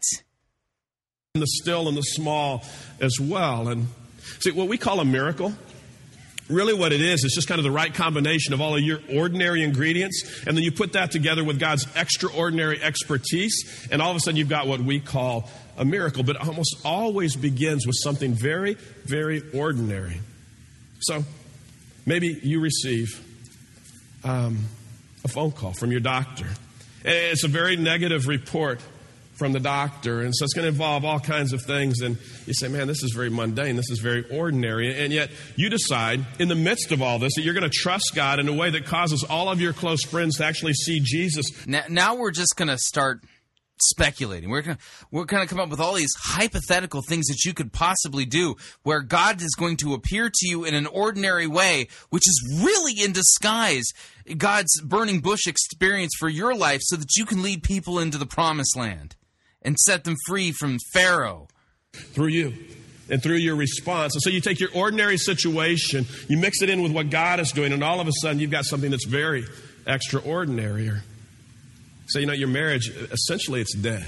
And you're just kind of enduring a bad situation, going through the motions, which seems really very ordinary to you. But, but, but God also provides you with just the strength you need to be a little bit loving and more forgiving to your husband, which that provides just a little spark. And that little spark just kind of rekindles what was once dead into something now that's alive. And, and you say, man, okay, really, what was very ordinary all of a sudden has become something very extraordinary. Or let's say you're involved here at church and you're leading a group of, of teenage boys. And you say, you know, it doesn't seem like anything is happening at all. I mean, you just get together on Friday nights and you go down to your moldy basement and you play video games. And you say, you know, that just feels very ordinary to you. And yet God also provides you with the opportunity to speak into one of the boys' lives who, who's going to go on and is going to kind of reach thousands of people in thousands of places that you could never go. And all of a sudden, what was very ordinary, you become part of something that, that really is extraordinary. Or Or let's say as a mom, you make the choice that you're going to stay home with your young children. You're going to forfeit a second income. And you say, you know what? My life feels very ordinary. But but along with the diapers and the dishes and the naps, you actually receive a gift of time. And with that gift of time, you're modeling discipline and, and you're instilling values and you're speaking life into your kids. And, and they may grow up to be leaders in their own generation. And so what was very ordinary to you, all of a sudden has the possibility of becoming very extraordinary. Or you find your- Again, notice the expectation that something extraordinary is supposed to happen, but now you're supposed to look for it in this tiny little ordinary ty- things that are supposedly happening in your life. Rather than, rather than thanking God for the opportunity for loving and serving your neighbor in the vocation you're in. Okay? See, that, you just need to have a broader view, because maybe while you're doing that ordinary thing that you just don't like, that's really the result of bad decisions, that maybe God will use that to, to cr- do something amazing. Uh-huh. It seems to me that we're all call- called to ordinary vocation. The Apostle Paul in Thessalonians, I think First Thessalonians five, admonishes the Thessalonians to work quietly with your hands. You know? Work quietly with your hands at your vocation in order to support yourself and save a little extra to, you know, to feed those in need or to support those in need. Pretty ordinary, but it doesn't say anything about, but that's the ordinary way in which God's going to do something extraordinary in your life. Why is it these people despise the ordinary so that we have to imagine that the ordinary is the means to the hidden extraordinary? Why can't the ordinary just be the means to even more ordinary? Because God needs the ordinary to be done. In fact, God's word tells us that these ordinary tasks are good works. Yourself in a line of work that to you, you say, you know what? There's no value to what I'm doing. It's, it's just a job. And, and you kind of think, you know what? There, but it's not just a job. It's serving your neighbor in your vocation. I thank God for the guys who get into their cars every day and commute to work in heavy traffic in metro areas. Why? Because they're working for the companies that sell the things that I need on a daily basis at the grocery store or at the mall. Or you get what I'm saying? They serve me by doing a good work at what they do. That's – I'm not going to sit there and say, that's extraordinary. But see, that's the thing.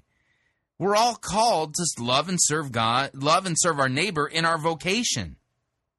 There's no real fulfillment for me in this job. And so you're saying, you know, this feels very ordinary to me. And, and yet maybe you're the only Christ follower that many of your coworkers or your clients are ever going to meet. And they're going to observe in you what God is actually like. And, and as you labor with excellence and with integrity. And so all of a sudden what was very ordinary has the possibility of becoming extraordinary. So I would just say, as you invite God into your life, Quit looking for the big bang. Quit looking for something dramatic. Instead, look around kind of your desert. And it might be your office. It might be your classroom. It might be your living room. It might be your neighborhood. And Yeah, yeah, yeah. You're, you're in a desert. Your work is not a desert. It is what you are given to do to serve your neighbor. And it's a great thing. And if God is stepping into your life, usually it's going to start in some small way with a burning bush that only you are going to notice. Nobody else is even going to notice it. And so God actually ignites this ordinary life of Moses by calling Moses to lead a nation of people out of slavery. It's the very thing that, that Moses was running from. And God asked Moses to get involved in a mess that Moses helped create. So look at verse seven in Exodus chapter three. Do you really think that Exodus chapter three was written so that you can figure out how to get through your own personal desert? You know, because of the bad decisions that you made, so that you can learn how to look for God in the ordinary circumstances, so that you can uh, receive your assignment for a movement that'll... No. This text isn't about you at all. It says, "Then the Lord told him," being Moses, "I have certainly seen the oppression of my people in Egypt. I have heard their cries of distress because of their harsh slave drivers. Yes, I'm aware of their suffering. So I've come down to rescue them from the power of the Egyptians and lead them out of Egypt in their own fertile and spacious land." It's a- yeah, God's the main character there. He's going to do what? Wow, what an amazing God. Let's hear more about him. "The land flowing with milk and honey." Verse nine, God says, "Look, the cry of the people of Israel has reached me, and I have seen how harshly the Egyptians abuse them." So God says, I see your situation. I'm going to step into it. But then verse ten, he says, "Now you, Moses, go, for I'm sending you, Moses, to Pharaoh. You must lead my people, Israel, out of Egypt." And as you talk to God about your situation, as you invite God into your situation, what you need to know is... Now remember, he gets this interpretation from Stephen Furtick's book, uh, Sun Stand Still.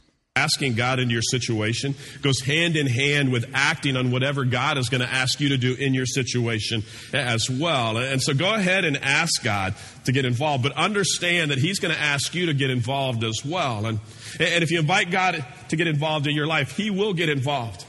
But he's going to invite you to get involved also. And God's invitation to you to step out of the ordinary, it's not going to fall from the sky. It's not going to be something big and dramatic and kind of hit you in the head. And so you've got to train your eye to look for it and listen for it. And God will get involved in your life if you ask him. Unbelievable. Him to. He will definitely. This is like chasing your subjective spiritual tail and it just run in circles. Get involved in your life. But he also says, you know what? I'm going to move you from this mundane, ordinary life to something extraordinary, more than you could ever imagine experiencing. But but it's probably, it's probably going to come when he kind of taps into some very ordinary responsibilities that you have, or very ordinary opportunities that you may have in your everyday life. And, and something small all of a sudden is going to catch fire. And, and so again, don't be disillusioned by the lack of special effects in your life. Maybe you're standing right next to a burning bush and right where you live. Right where you work, but as you invite... Yeah, you're standing right next to a burning bush, right where you live. Go find that burning bush, quick. Invite God into your situation. He's going to turn it right back and say, okay, that's great. I'll get involved, but I'm going to invite you to get involved as well. And so he does that to Moses. And Moses has an interesting response, verse eleven, to God's invitation. Moses protested to God. Who am I to appear before Pharaoh? Who am I to lead the people of Israel out of Egypt? In other words, Moses is saying, God, this is a great idea. I'm glad you're going to get involved, but, but I'm really rather ordinary. I'm not all that impressive. I'm not even qualified for this. Can't you find somebody better for this job? And I look at Moses' response, and you know what I see is so often, and it's unfortunate, but so often we kind of default on the potential to see God work and do something impossible in our lives because our response is the same to God the way Moses responds to God, where, where Moses just kind of says, you know what? I mean, who am I, God, to get involved here? I mean, I'm not qualified. Look, God, I'll just stay here in the wilderness. I'll just stay here with my father-in-law's sheep. And and oftentimes we ask God to get involved, and he says, okay, I'll get involved, but here's how I want you to be involved. And and we've got kind of the same response as Moses. And we say, no, not not me, God. I, I can't do this. You see, you're, you, this is all about you learning how to be just like Moses. Wow. Who knew the Bible was all about me and my great assignment that God has for me? Unbelievable. I mean, all I'm trying to do, God, is live a decent life. I mean, I'm just trying to stay out of trouble, pay my taxes, have a family, make a living, maybe buy a boat. You know, when I'm fifty-nine or so, maybe collect retirement. Yeah, notice. I mean, now we're, we're, we're he's just putting excuses into our mouths, you know, as to why you know, God can't use us in extraordinary ways. Well, it's weird. And just kind of then die at some point, but I can't get involved in this. God, you, you got the wrong person. And, and maybe like Moses, you might be thinking you're unimpressive. I mean, you might be thinking you're not really qualified. And, and if you're thinking that, I would actually say that's good, because God actually performs the most impressive feats that, that he performs through the most unimpressive people.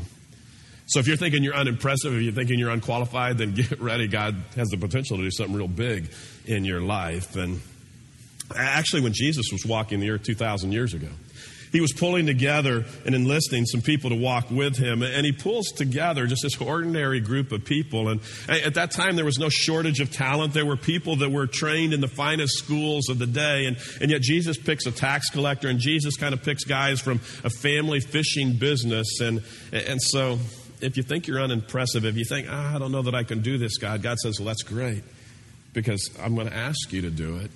And I'm going to ask you to get involved with this. And and when God asks you to get involved, see, one of the things that you also need to realize, when it comes to cleaning up the mess of your life, when it comes to moving away from the mundane and the ordinary, it's not even all that much about you, as much as it's about God. And we think it's all about us, what we're able to do or not able to do, and what we're capable of doing and not capable of doing. But the truth really is, it really is more all about God than it is about us. And what is God capable of doing? So, so look at God's response to Moses, verse twelve. Moses has said, I can't do this. God, I'm not qualified. Verse twelve, God answered, I will be with you. I'll be with you, Moses. That's really all you need. It's not about you. It's about me and what I'm capable of doing.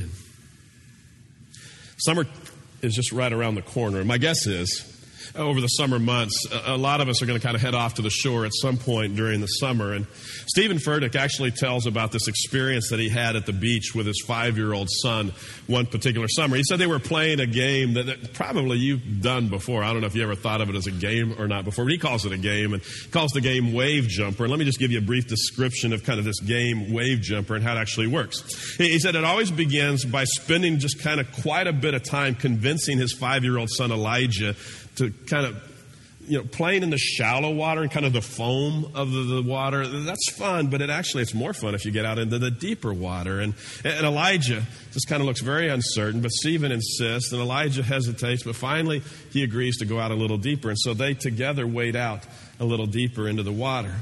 And the whole time they're walking out into the water, Stephen says he stands behind Elijah, just holding Elijah's hands up high in the air, just kind of holding on to him tightly, to Elijah's hands. And the farther that they wade out, the better it is. And so Stephen takes them out to a place where the water begins to hit Elijah in the chest. And there they wait for a big wave. And as they're waiting for the wave and they see the wave rolling towards them, Elijah says, you know what, I think I want to go back to the foam and uh, get out of this deeper water. But Stephen convinces them that everything is going to be okay. And Elijah seems relatively assured enough to say, okay, let's give this a try, but just one time, Dad. We're going to do this one time. And, and finally, the wave arrives.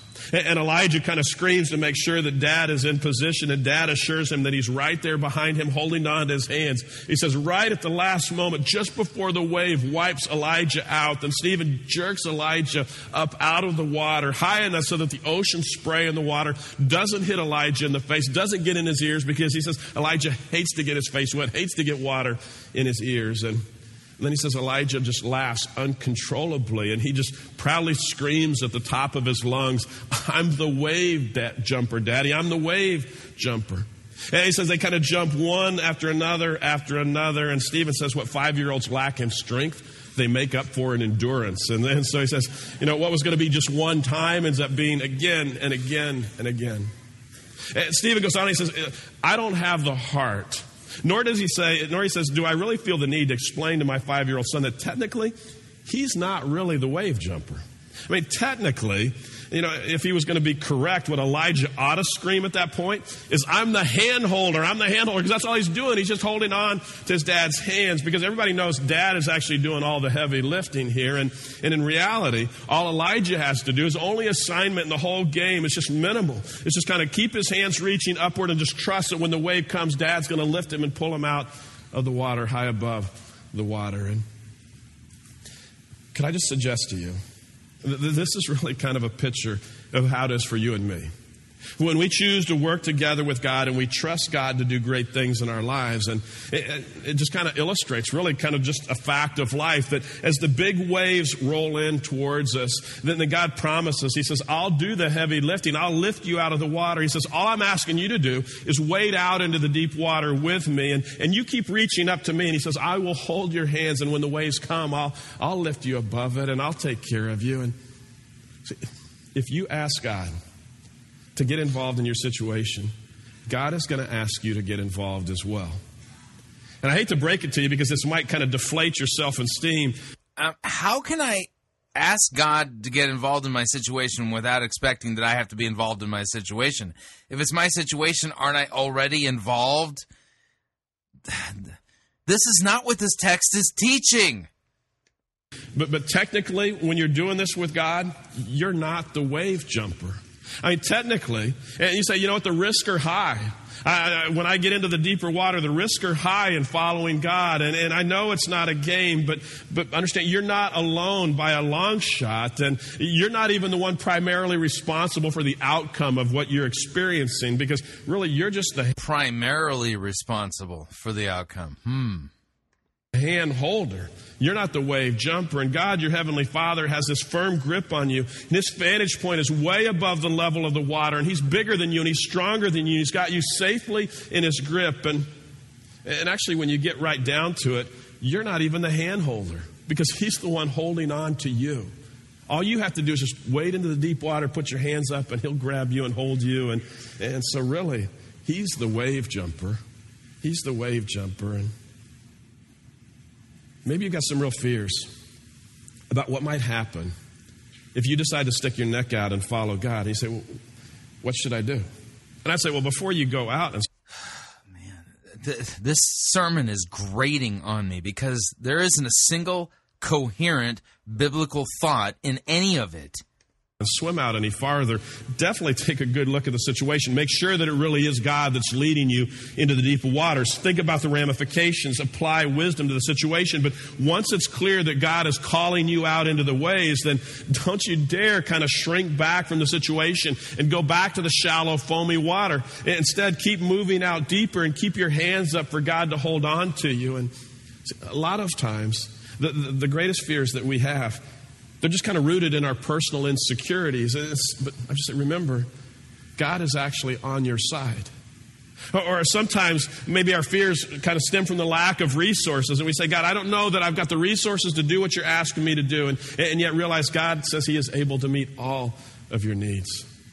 Or, or maybe your fear comes from just all the negative comments you get from the people around you that say there's no way this is going to happen. And But, you know, those voices, they'll never be silenced. But if you begin to follow God, at some point you begin to understand that the voice of God and what he has to say about you and what he thinks about you is more important than what anybody else actually thinks about you. And so, so if you're afraid of kind of some of the gigantic changes that you sense God is going to bring about in your life, I, I would just say, understand your fear is normal.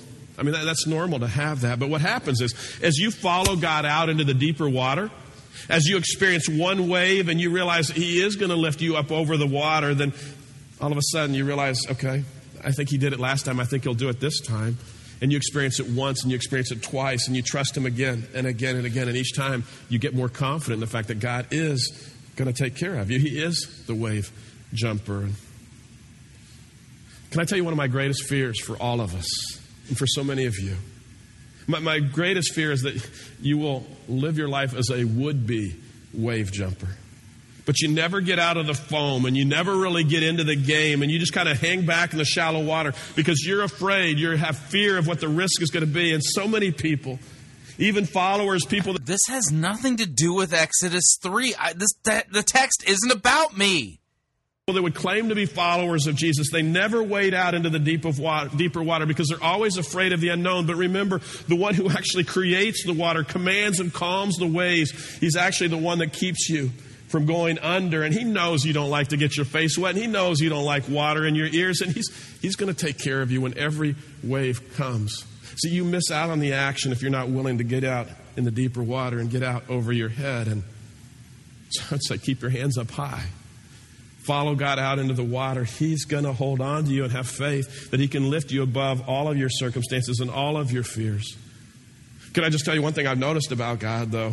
It's when he is with us in that deeper water and he's holding on to us and the wave is coming, seems like a lot of the time he waits until just as the wave is getting there to lift us out. And I suppose that's where faith comes in, where you guys say, okay, God, I'm, it's coming. I'm going to trust you. But I would also say that's where the fun comes, where you don't know exactly what's going to happen or how he's going to do it or when he's going to do it. And let me tell you just about a wave jumper real quickly in the Bible.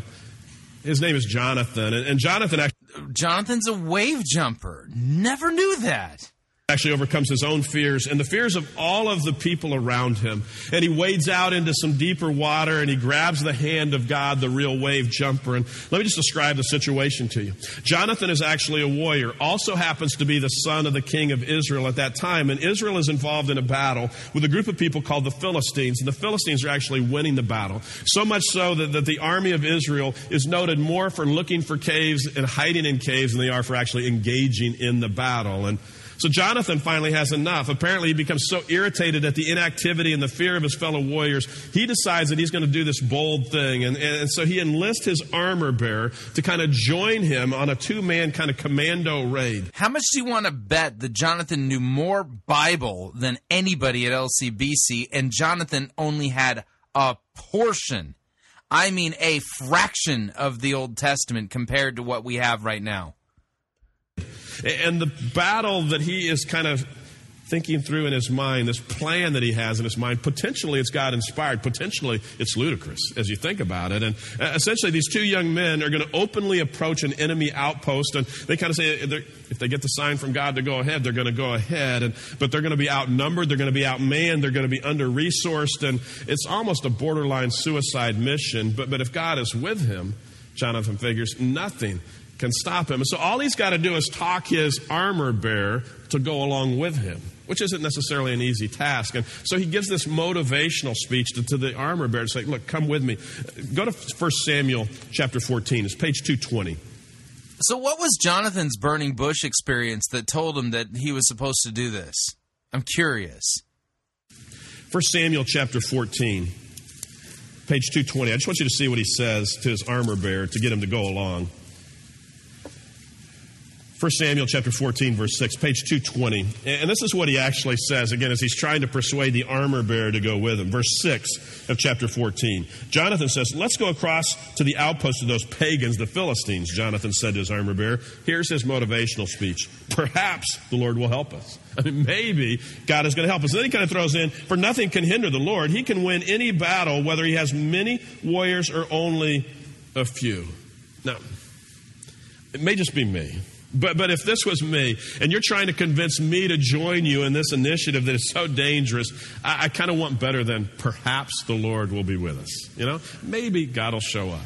And then he kind of throws in, well, really, nothing can hinder the Lord. Nothing can stop God. And you almost think Jonathan's speaking out of two sides of his mouth. And in one breath, he com- kind of communicates two very opposite kind of positions where he says, maybe, perhaps the Lord will show up. But, but nothing can really stop God. And And you think, man, what are you saying, Jonathan? And and yet, I think that's kind of what it feels like sometimes to be a wave jumper with God, where on the one hand, I know God's able to do anything. I, I know. Yeah, and the Bible nowhere tells me to be a wave jumper with God. I know that. But I don't know that he's going to do it in this situation. I know, God, that you can take care of things if you want in this specific situation. I'm pretty sure that you will, but I don't know for sure. And... And I think that's where faith comes in. And faith is not the absence of uncertainty. Faith is not the absence of ambiguity. I mean, faith is really believing that God's promise is bigger than my perhaps, bigger than my fears. And, and when you think about what God wants to do in your life, and He's asking you to be a part of it, I mean, you feel overwhelmed when you think about the possibilities. And I would just say if you feel overwhelmed, that's okay, because probably you're just wrestling with a lot of the same fears that Jonathan and his... Where is repentance and the forgiveness of sins? He, here you're basically just saying invite God into the mess of your life, and and you know, and He's going to make you a wave jumper and things like that. Where is repentance and faith and trust in Christ for the forgiveness of our sins? It's totally missing from this.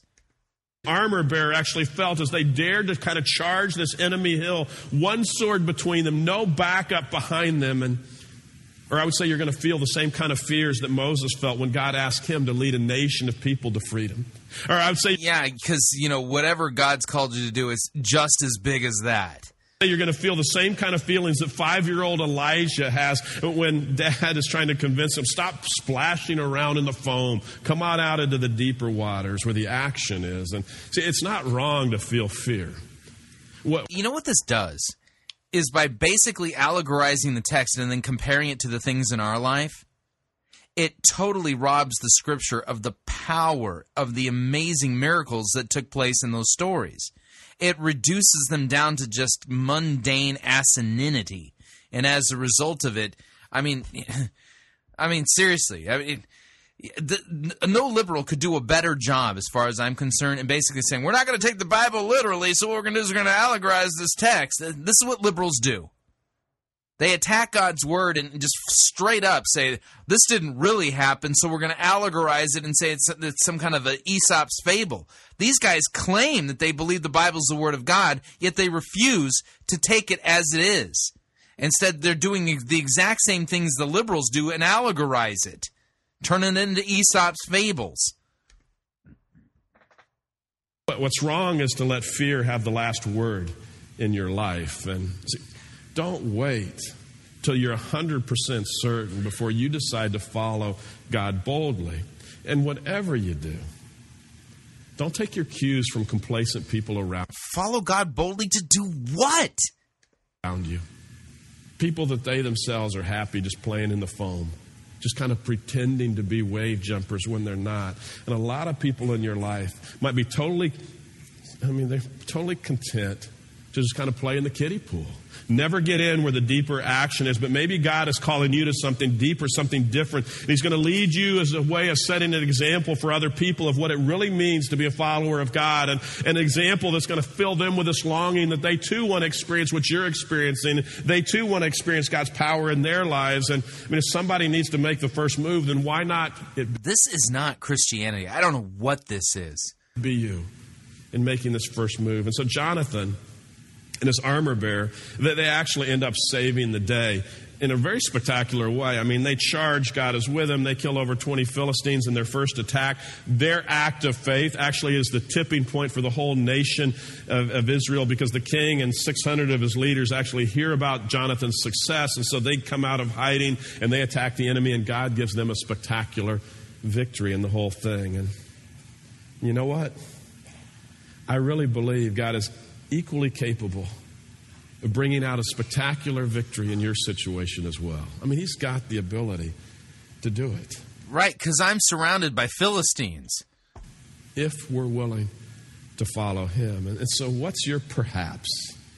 What's your situation where you go, perhaps God will show up here? And I mean, what wave is God calling you to jump? And is it a... What are you talking about? A relational change? Is it a financial leap? Is it just kind of a costly sacrifice? Is it some kind of drastic transition?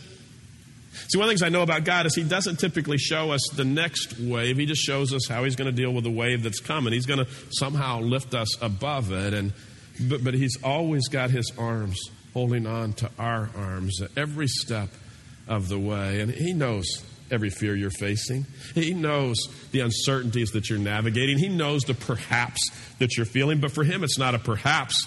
It's all a matter of perspective, because He sees what's coming. And for Him, it's an opportunity for your life to change. And so I would say just be honest with God Talk to him about your fears. Tell him what you're feeling. Acknowledge, kind of assess the situation, and just deal with it. Yeah, don't don't no need to confess your sins. You just made bad decisions, and just you know, be honest with God in in assessing the the the, situ, the mess that you've made. Appropriately with your fears, and then give God, you know, just say, God, okay, look, God, give me the assurance that you're going to be with me. If I- Why should we expect God to be with us when we've sinned against him? You haven't even talked about the cross and being made right with God by the sacrifice of the Son of God. If I walk out into deeper waters and I put my hands up, just tell me again that you're going to grab my hands, that you're going to lift me when the waves come. And say, God, just keep me tightly connected with you. And when your wave comes crashing in, then I would say, be ready to jump. And you jump. And God will hold on. And God will lead you, and God will guide you. Whatever you do, don't go through life in a daze. Whatever you do, don't sleepwalk through the best years of your life. Wake up. Get out of the foamy, shallow water and tell God that you're ready to be a wave jumper with him. Tell God you want to get involved. Really? So the close of the sermon is, wake up and tell God you're ready to be a wave jumper. What is God supposed to do with a sermon, uh, with a prayer like that? Involved with him and changing your life, and tell God that even though you're afraid, you're actually trusting him, so that when every wave comes at you, that he's going to lift you above the water time and time again. I mean, wake up. Tell God that you're ready to be a wave jumper. Keep your hands up. Wade out in the deep water with him. Trust him. Because God says, I am. I mean, what, why don't I just wake up and tell God I'm ready to be a synchronized swimmer? I mean, it's, uh. the wave jumper. I will hold on tightly. Heavenly Father. Done. Done. Oh, my. Again, this was based on uh, Stephen Furtick's book, Sun Stand Still. And I want to point out again. What's the fundamental pl- flaw here? Why is it that they are mangling the scriptures and totally missing the point of all of these texts? Answer, because they believe that God is really not the main character in scripture, or that Christ is not the main character even in the Gospels. God is there in a supporting, coaching role for you to achieve something great. God wants to do something amazing through you, and he's coached other people to, you know, to miraculous greatness. Just look at the Bible. The Bible is like a yearbook, you know, of the different years, you know, in the year, this year and that year, how God coached people to miraculous greatness. And see, there's a pattern that they followed to the, that then you got to follow it too. So the main characters in the Bible are all the humans, and the, and God, well, he's in a subordinate a subordinate supporting role. Okay, he makes cameo appearances, you know, you know, and it's the idea that all of the people in the Bible, they're Rocky, and uh, and and God, he's Mick. You know, now get in there, Rock. You gotta get in there. You know, and women's weak in legs. You know, you gotta, gotta punch them and hit them. And you know, that's that that's God's role. He's the coach. That is to miss the whole point of the Bible. The scriptures are about God. They are about not just God in general. They're about Christ. They are not about you. And God is not a supporting player in your life. He is not there to be a supporting role in your movie of your life. He is the Alpha and the Omega, the beginning and the end, the first and the last. Every knee will bow at the name of Christ, and every tongue confess that he is Lord. We are douloi. That means slaves, servants. That's, that's who we are. We are redeemed and purchased slaves and adopted sons and children of God. But God is the is the is everything. The purpose of Scripture is not to, you know, teach you how God coaches people to miraculous greatness. This isn't about you. It's about him. Oh boy, what a mess. I'm going to have to go floss my brain with something really, you know, cleanse it out. Anyway, if you'd like to email me regarding anything you've heard on this edition or any previous editions of Fighting for the Faith, you could do so. My email address, talkback at fighting for the faith dot com. Or you can ask to be my friend on Facebook. It's facebook.com forward slash Pirate Christian. Or follow me on Twitter. My name there, at Pirate Christian. Till tomorrow, may God richly bless you in the grace and mercy won by Jesus Christ and his vicarious death on the cross for all of your sins. Amen.